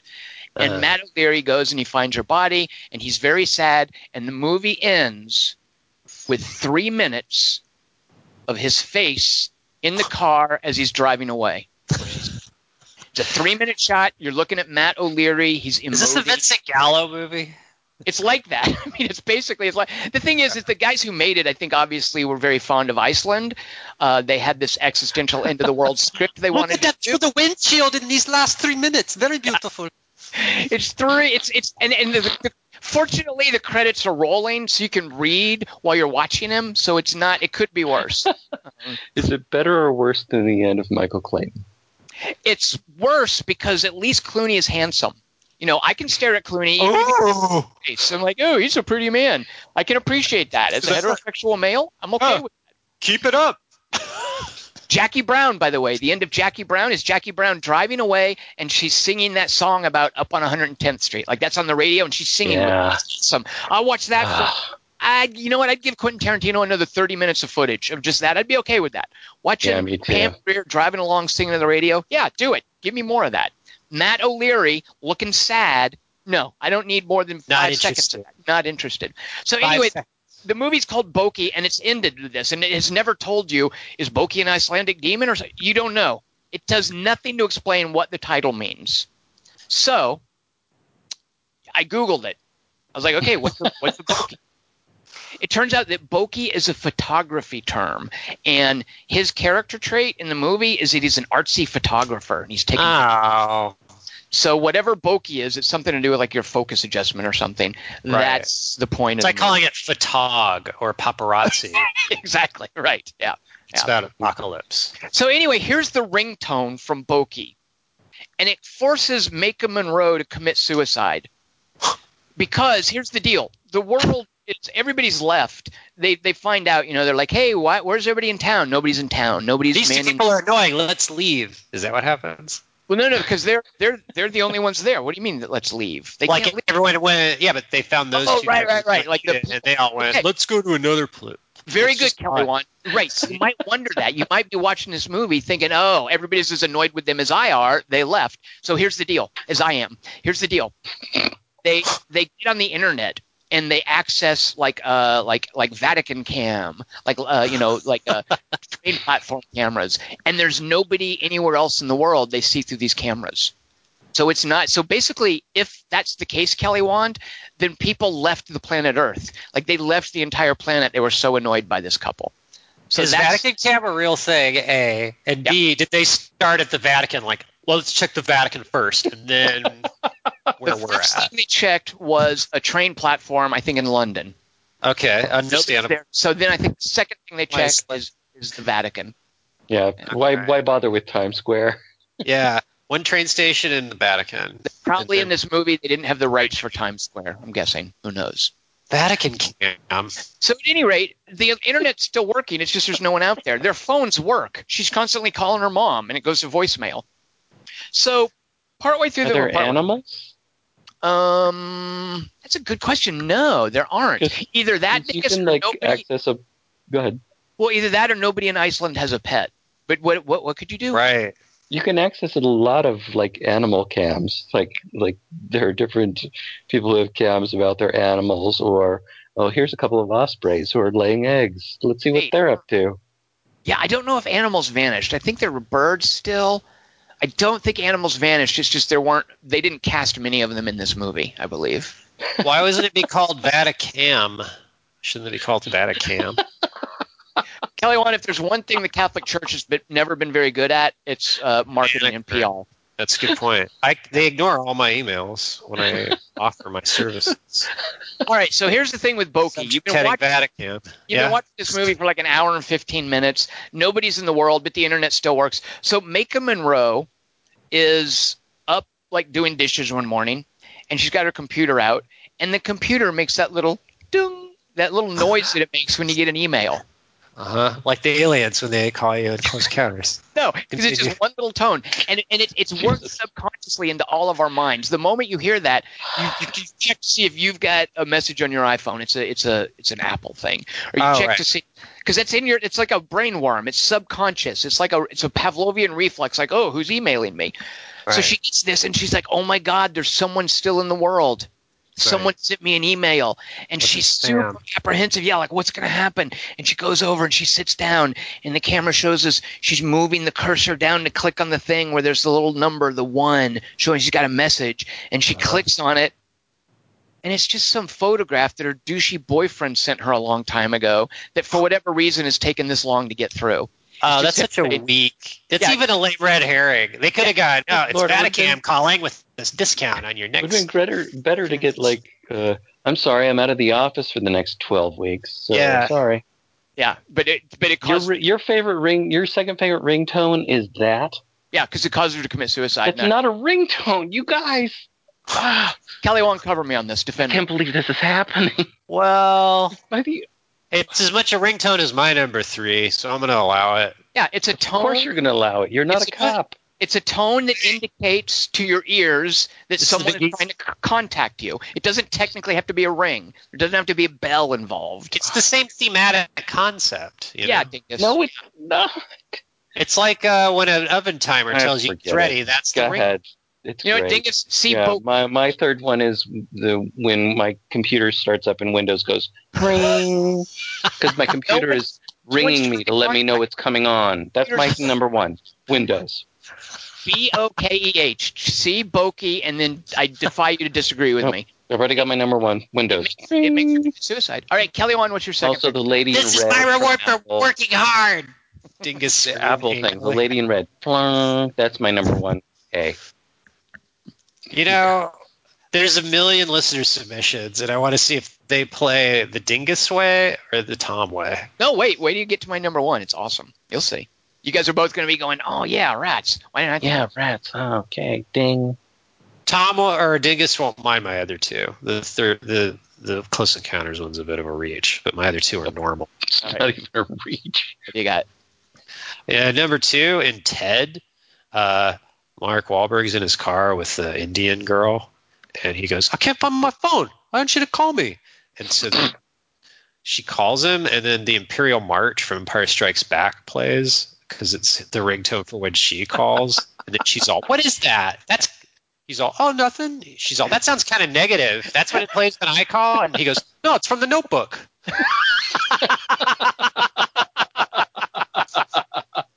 I remember that. Yeah. I don't. I never saw that movie. That's awesome. It's a pretty good joke. So that's my number two. All right, Dingus. See, see, that's a original. No, that's perfect because I actually Ah. have to admit that I had that actual ringtone for my mother for a while.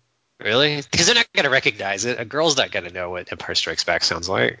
Well, the girl's not going to be in the room when she's calling you, so it doesn't matter. Or you can just go, it's my favorite movie. What? Uh, that's true. It doesn't matter. Your mom's not going to be in the room when she's calling you.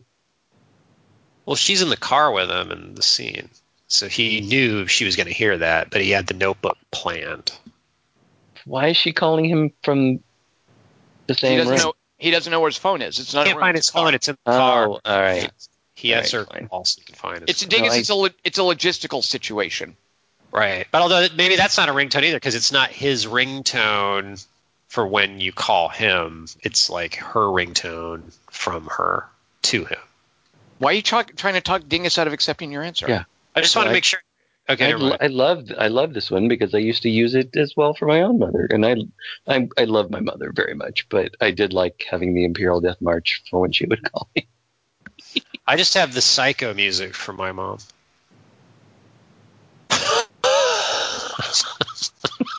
I love her too. I just think it's funny. See, like a Balak voice.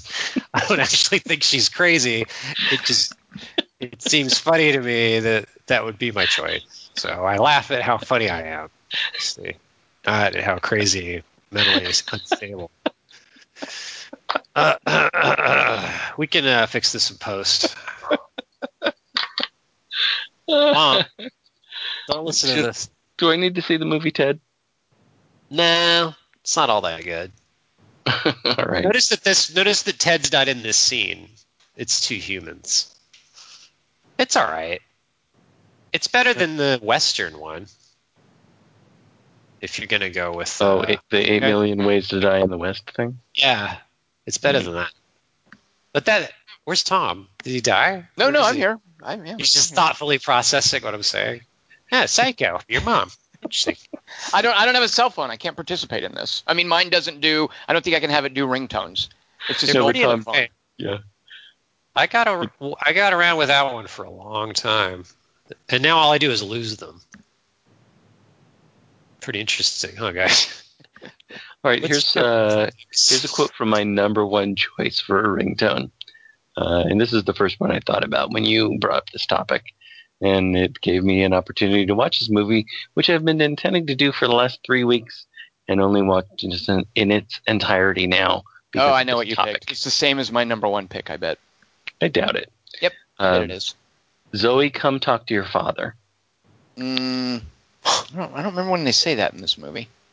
All right, so this is from the movie Lost in Translation, um, and it takes forever for this ringtone to show up in the movie Lost in Translation, and it's when uh, Bob is is in this huge uh, bathtub in his hotel room, and his wife calls, and um, as far as I can tell from the research I've tried to do, uh, the ringtone that's playing is um, Chopin's uh, Fantasy Impromptu in C sharp minor, Opus 66. Oh, Yeah, I know.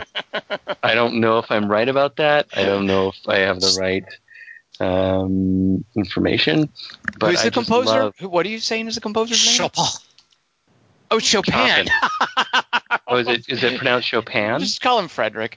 I believe it's C flat. Chopin. Then everything else sounded legit. I, I thought it would be Chopin because it's C H O P I N. I didn't think it would be Chopin. It's also Van Gogh.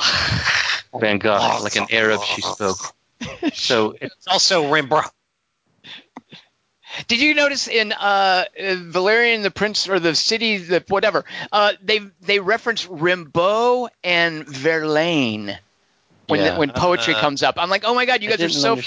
French. Yeah. Yeah, that's their. Of course, it's France when they name when they Greatest talk author, poetry. Victor Hugo. Yeah, they don't go with like Blake or anything like Yeah, that. It's no Rimbaud and Verlaine. Yeah. Yeah. Anyway, it's, it's Chopin's um, Fantasy Impromptu in C minor, Opus 66. Uh, and what I love about it is uh, it's just got this weird and he's lying in this tub of water um, and it's this call from his wife. They they're obviously having difficult difficulties. She's been sending him uh, samples for what he's going to use for carpet in his study, and he's choosing the burgundy, and um, and she's dealing with all the stuff back at home. Meanwhile, he's having a day off and going off and partying with Scarlett Johansson, and I just love the the him in that tub and the way that that ringtone just totally interrupts the silence. I love the interruption of silence of that. I, I love the the that that's the ringtone that he's chosen for his phone, whether in general or just for his wife. I honestly can't tell what bit of classical music you're trying to replicate by going. It's Pavarotti singing. And yeah, it's me. It's me being Pavarotti. Yeah. I mean, that uh, could Like, be anything. That could be anything Yeah. when you go.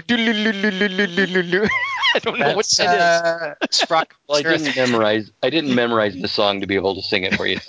Uh, but it, but it, but I'm, what I'm trying to replicate is the, um, is the rhythm or the the speed of it, uh, because he's in this moment where he's in this tub and he's languid, and his wife is dealing with everything back home and all of the difficulties that, you know, having the having the kid and and and trying to corral everything back home. Well, he's taking a day off, but he's earning money for them back home by doing this. But he happens to have time off to do this, and he's just hanging out in the tub.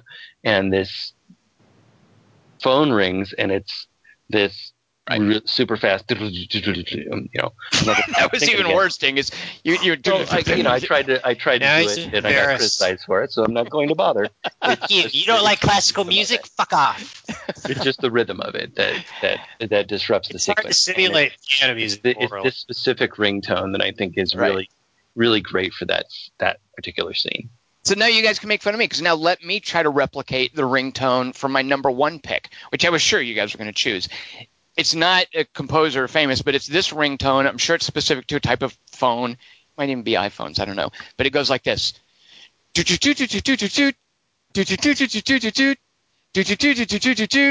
Right?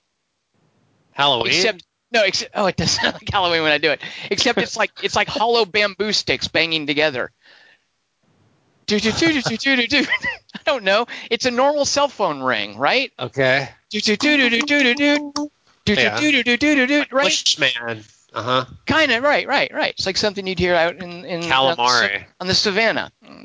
So this is, uh, and it's what Dingus is talking about too, the interruption. Uh, the last bars of "What a Waste of a Lovely Night," which is a musical bit in uh, La La Land, have just played, and what's about to become an actual kiss is interrupted by Emma Stone's phone ringing, and Damien Chazelle shoots it as if the notes that do do do do whatever. If there's the notes of the cell phone's ringtone they they follow directly from the ending of the song. And actually if you listen to the la la land recording whenever i hear uh, what a waste of a lovely night ending i mentally provide that little uh, cell phone tone because they're going to kiss at that point by the way. It's come that far along. They've run into each other several times. They do that sort of magical dance number together. They're totally into one another. There's going to be a kiss but oops it's her boyfriend calling. She's got a boyfriend that's going to make things a little awkward. And so she goes on her way and she finds her phone after that. Uh, but it's that interruption. And it's you know, it's Verizon or something. I'm sure it's some licensed ringtone that a phone company has. And that's his ringtone. It's like, oh, he's the standard Verizon ringtone. right. While as exactly. Exactly. Ryan Gosling's ringtone is a car horn. Oh, isn't it though? Yeah, it's quite a car horn. Kelly Wand, what's your favorite? That's obviously your number one pick, but you're probably going to change it because you feel a little sheepish about picking the same thing that I picked. Uh, I feel sheepish, but not about that. All right, what's something that's better than the uh, Imperial March in Ted? Okay, an Iron Man, the first one, his ringtone, he gets a call from Rhodey, and you hear this ringtone, like 8 bit, like super old school. Beep, beep, beep, beep, beep, beep, beep, beep, beep, beep, beep, beep. You know what that's supposed to be? I no. I don't think any of us is really good at replicating ringtones with our mouths. What, what was yours supposed to be? I don't know. It's supposed to be the theme song from the 1966 cartoon Iron Man, and the lyrics were like this. Tony Stark makes you feel he's a cool exec with a heart of steel. As Iron Man, all jets ablaze. He's fighting and smiting with repulsor rays. Amazing armor, that's Iron Man. A blazing power, that's Iron Man. wow. Fuck you, Chopin. All right, I think uh, it's chopping. I think Kelly wins this round, Tom. I sang a Wait, song. so Rhodey calls Iron Man, and Rhodey's ringtone, like Tony uh. Stark is when when Rhodey calls me, it's going to be the soundtrack. Oh, I see. So it's not specific to Rhodey. It's just Right. anytime he gets a call. I see. Although it is a little weird that it's from a 1966 cartoon show, and he just became Iron Man in 2008 in the storyline. Right. So he's he's got a ringtone from a cartoon from a different universe on his phone. But this is specifically in the first movie. yeah, Iron Man One. That's what I Right. call it. Oh, the New Hope Iron Man. the one with James Caan. What? the uh, I'm just trying to think of where the trilogy, the one with uh, Peter Cushing. Was that the last one? What do the listeners have for their favorite ringtones? I'm sure there's a lot of these to get through. What are you trying to say? That we're going to be here for a while. Which one's Keith first, Leith writes, Hello, will you accept these charges? Number three, the unanswered phone and bring the boys back home and Pink Floyd The Wall. I am now on the third stage of appreciation of this album. First childhood, this is amazing. A little older, this is preposterous and whiny. Why do all these rockers keep going on about World War II? Third stage, because it was a cataclysmic and traumatic shock to an entire population. That's why. It's a crumb of comfort that those who survive the coming wars and climate change extinction event will get a few good rock operas out of it. Obviously, Keith Leith is British. I mean, that's what it is. If you're a Brit, but it's the same in America. It's like, what's this big deal about? What, what does Roger Waters care about these English guys going off to fight? What do they care about the Falkland Wars? Pfft, Please. But it's That's not a ringtone. it's being British. Uh, you're oh, you're really so the wall doesn't count. Oh, well, hold on. Okay, tell me the- if these count. Number two, the seductive, persuasive tone of the One Ring in The Lord of the Rings. Dingus, thoughts? Dingus has steam coming out of his ears right now. How's Close Encounters look now, bitch?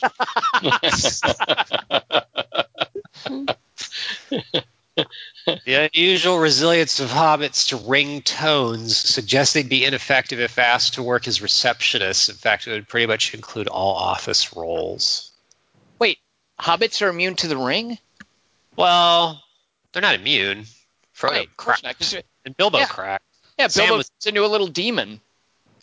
Yeah, but they are they're able to hold up better. Like it, it fucks up Boromir instantly, whereas Frodo can make it through to the third book without losing too much. And Bilbo hung on to it for decades. He just he brought it out at parties. All right. Did he do that at every party? Number one, the giant phone answered by General Streck in top secret during the prison breakout, upon which someone shouts at him in German, They left already, you stupid asshole. The viewer is tricked as it sounds like a normal sized phone. Pip, pip, Keith Leith. Yep, he's British. See, I called it. See, a ringtone and just a phone ringing? Dingus? No, Alexander the Burns. phone ringing. That's not. That's a phone. Hey, Bong Bong. This is just for you, Kelly. Thanks for the abundant topic, Wand. Due to an upcoming drug test for pre employment and therefore abstaining from one of my favorite movie companions, here's a couple stems and seeds for you all. Dude, you got to drink a lot of water, is my advice to you, and it stays in your system for like months. It's fucking. That's why you got to go back to. You got to do crack if it's like a job interview.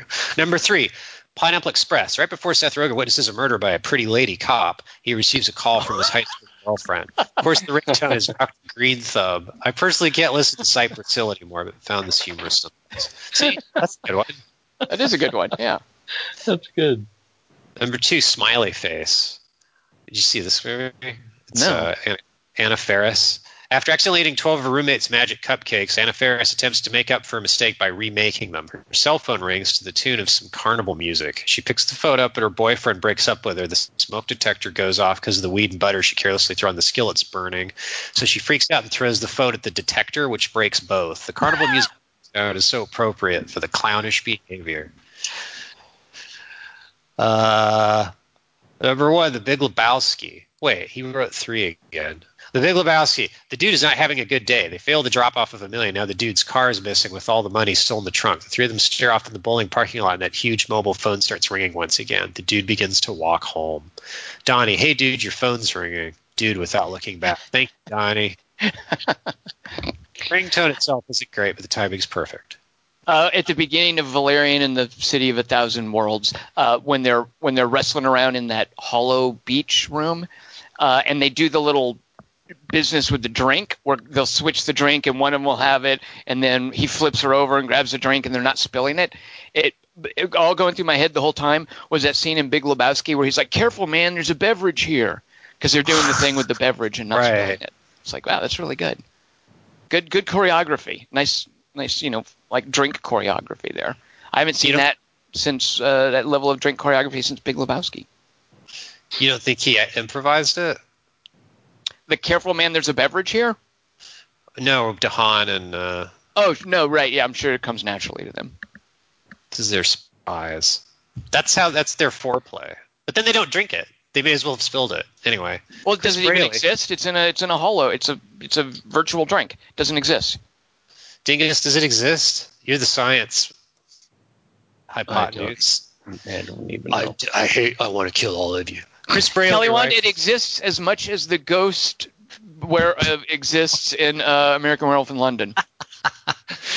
Do the wolves exist that Dracula hears in Dracula, or are those in his head? Dracula's not crazy. Werewolves are. John Landis has, has taught us.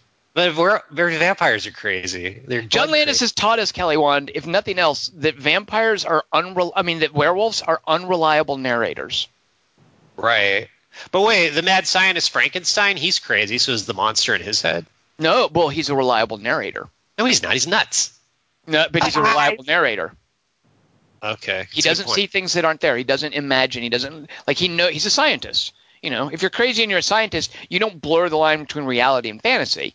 You still use science to you know, explain things. You're not like subjectively imagining stuff. Your madness isn't blurring the line between reality and, and fantasy. Scientists can put a hand can keep a handle on their insanity. Werewolves, not so much. in handicity. All right. I Chris guess I won that writes- argument. Sweet. I win. See, if you're so if your friend dies, your guilt makes you go, makes Griffin Dunne go, "Hey, I'm a I'm an undead being that will walk the earth till you kill yourself." Right. Okay. Unless you're a scientist. If you, if if David Naughton has been a scientist, none of this would have happened. That's true.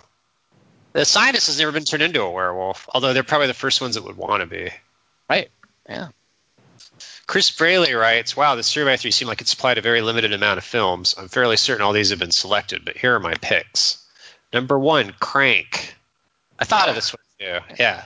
If no one mentioned this yet, or the warped sounding ringtone, I'd be very happy to send you each a copy of this over the top action movie.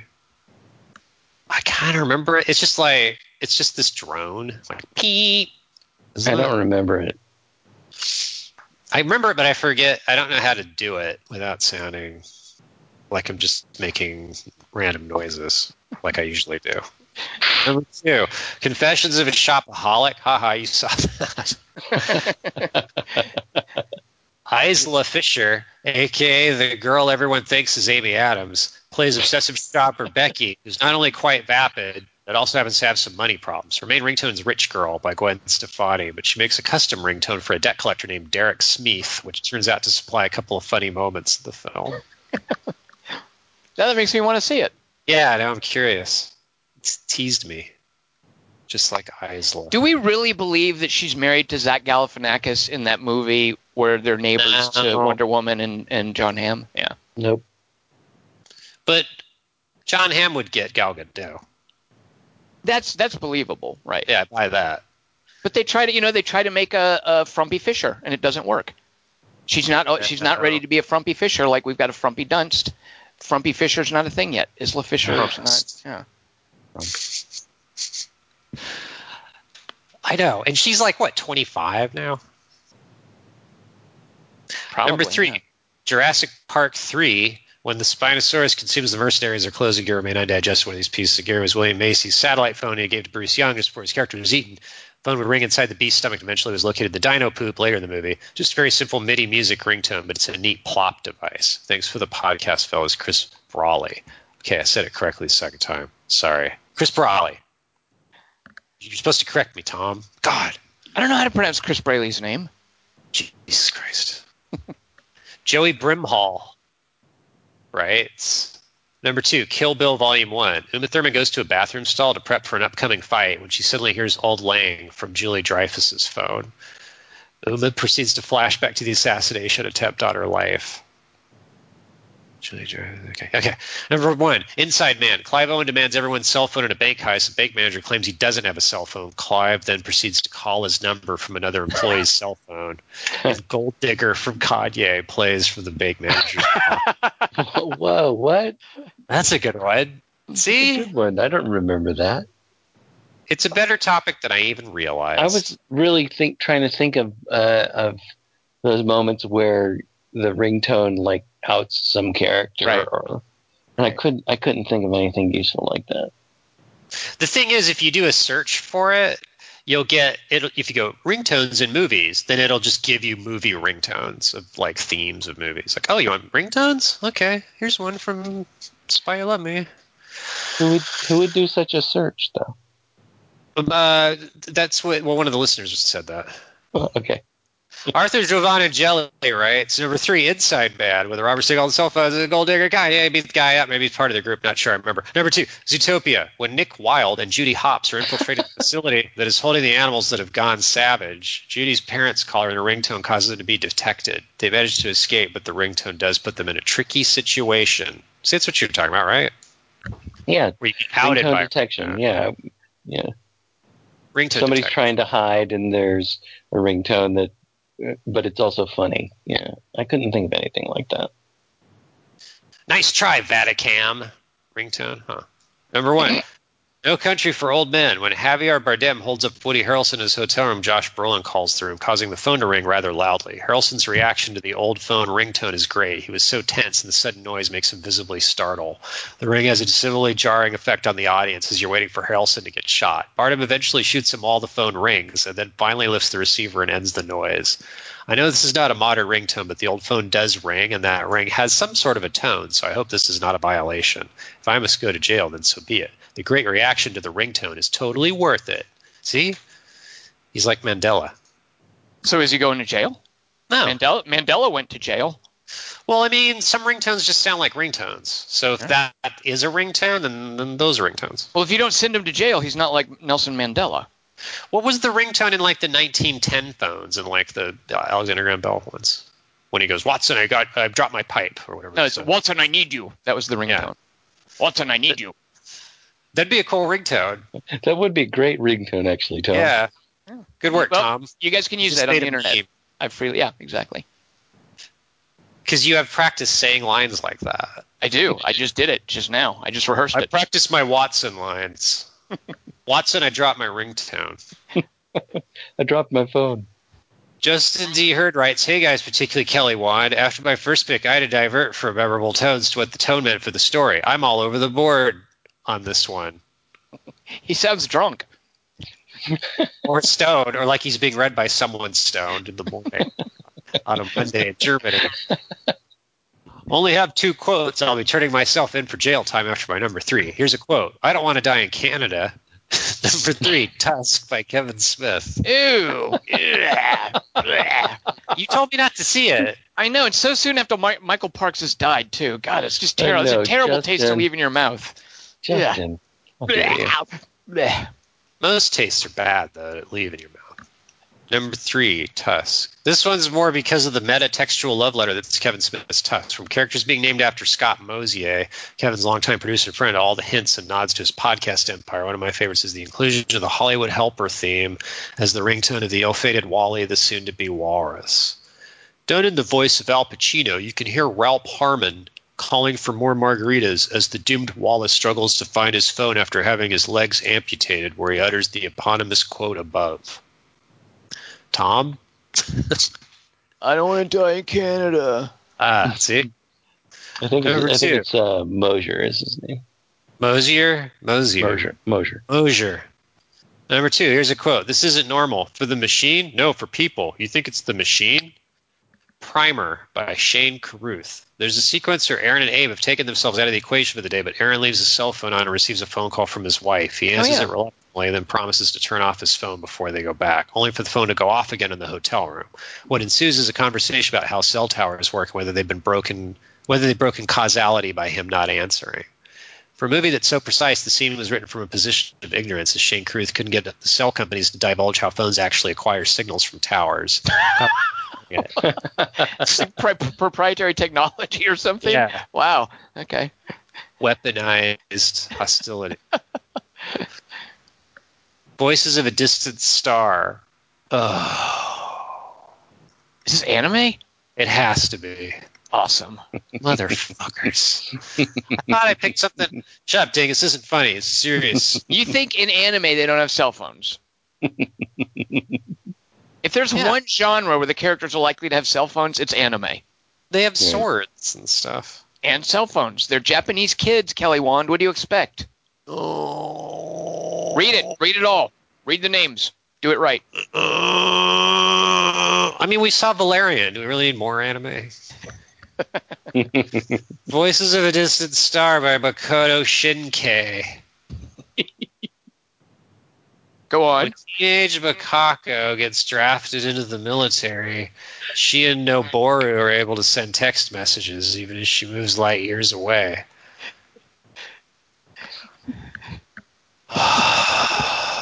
You got to read the whole thing. We got to know. The text messages take longer each time, going from months to years, while Mikako stays the same age and Noboru grows older, turning away love and hardening his heart against the outside world, trying not to wait for the next text. Near the end, Noboru receives a text message from Mikako years after he's sure she's been killed in a battle.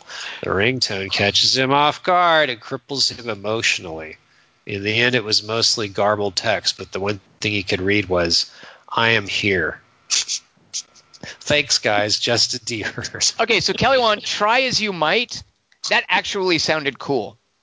It did. What? Yeah. You you really tried to make that sound like oh god, anime is terrible. But Justin D. Hurd's words completely r- ran roughshod over your own tone and lack of enthusiasm. So that's some powerful anime there. I I Thank should maybe you. see this Voices of a Distant Star nonsense thing Bye. by Mishikaku Furunobi. Hmm. Okay, that's correct. Means no worries. No stress before Christmas. That's what someone said to me here once. Was that it? Were there no more ringtone? No, there's one more. Oh, I just okay. wanted to say no stress before Christmas and All right. see if anyone had disagreed with me. That's your serenity now. Yeah. Chris Markardson writes, Hey guys, this one took some work. Also, I'm not good at describing ringtones. Number three, X2.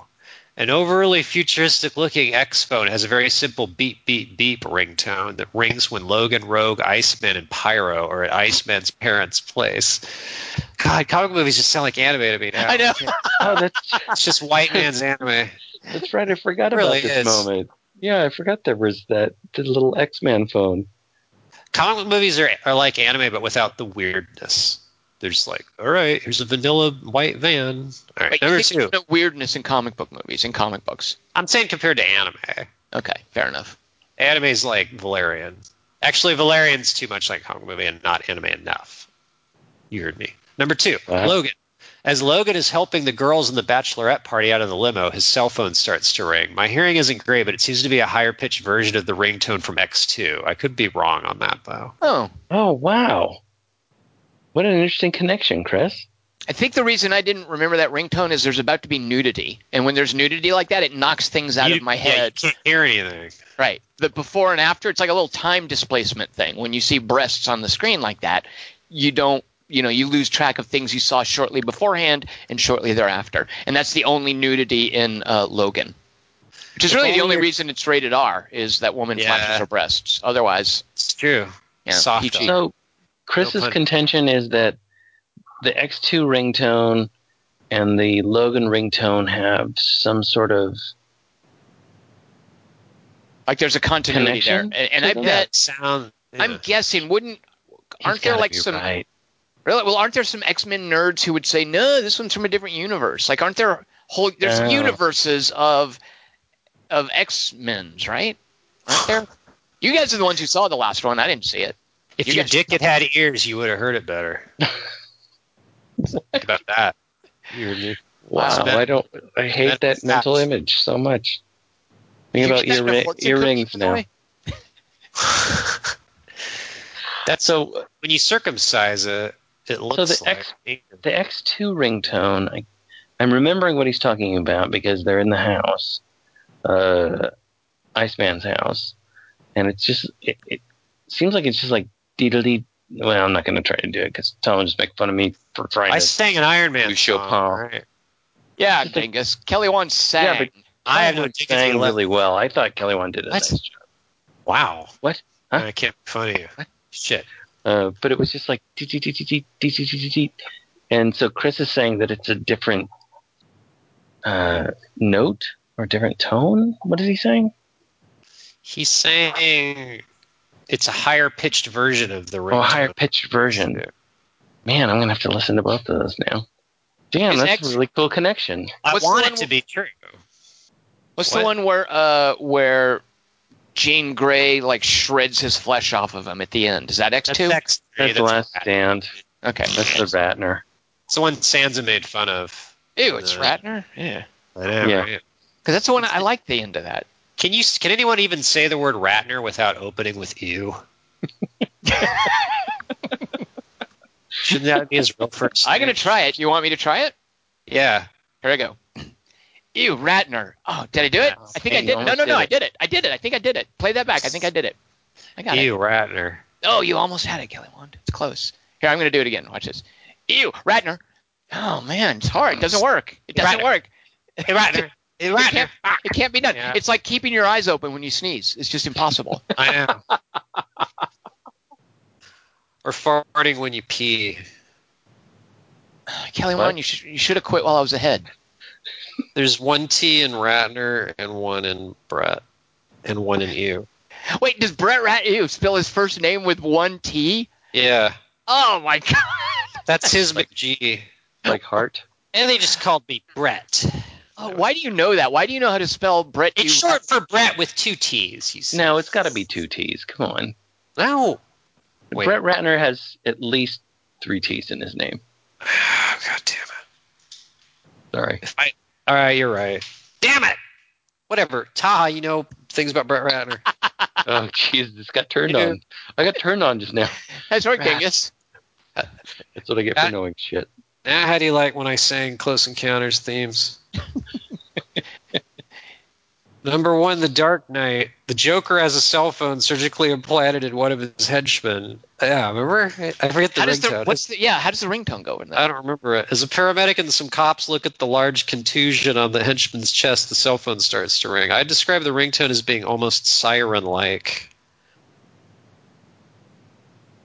Because you know. Christopher Nolan didn't like. Obviously, there's something very specific he wanted that ringtone to be. Right. Christopher Nolan's not going to be. Uh, he's, not gonna, he's not going to Brett you Ratner it and just say, "I do whatever." yeah. It's it's Heath Ledger characters who'd have a really a cute ringtone, like a funny one. Or a sinister one. Right. A Hmm. Finister. Thanks, guys. Chris. That's it. All right, runners up. Oh God. All right. Dingus, what is next week's three by three? Uh, these are your three favorite tunnels. Oh.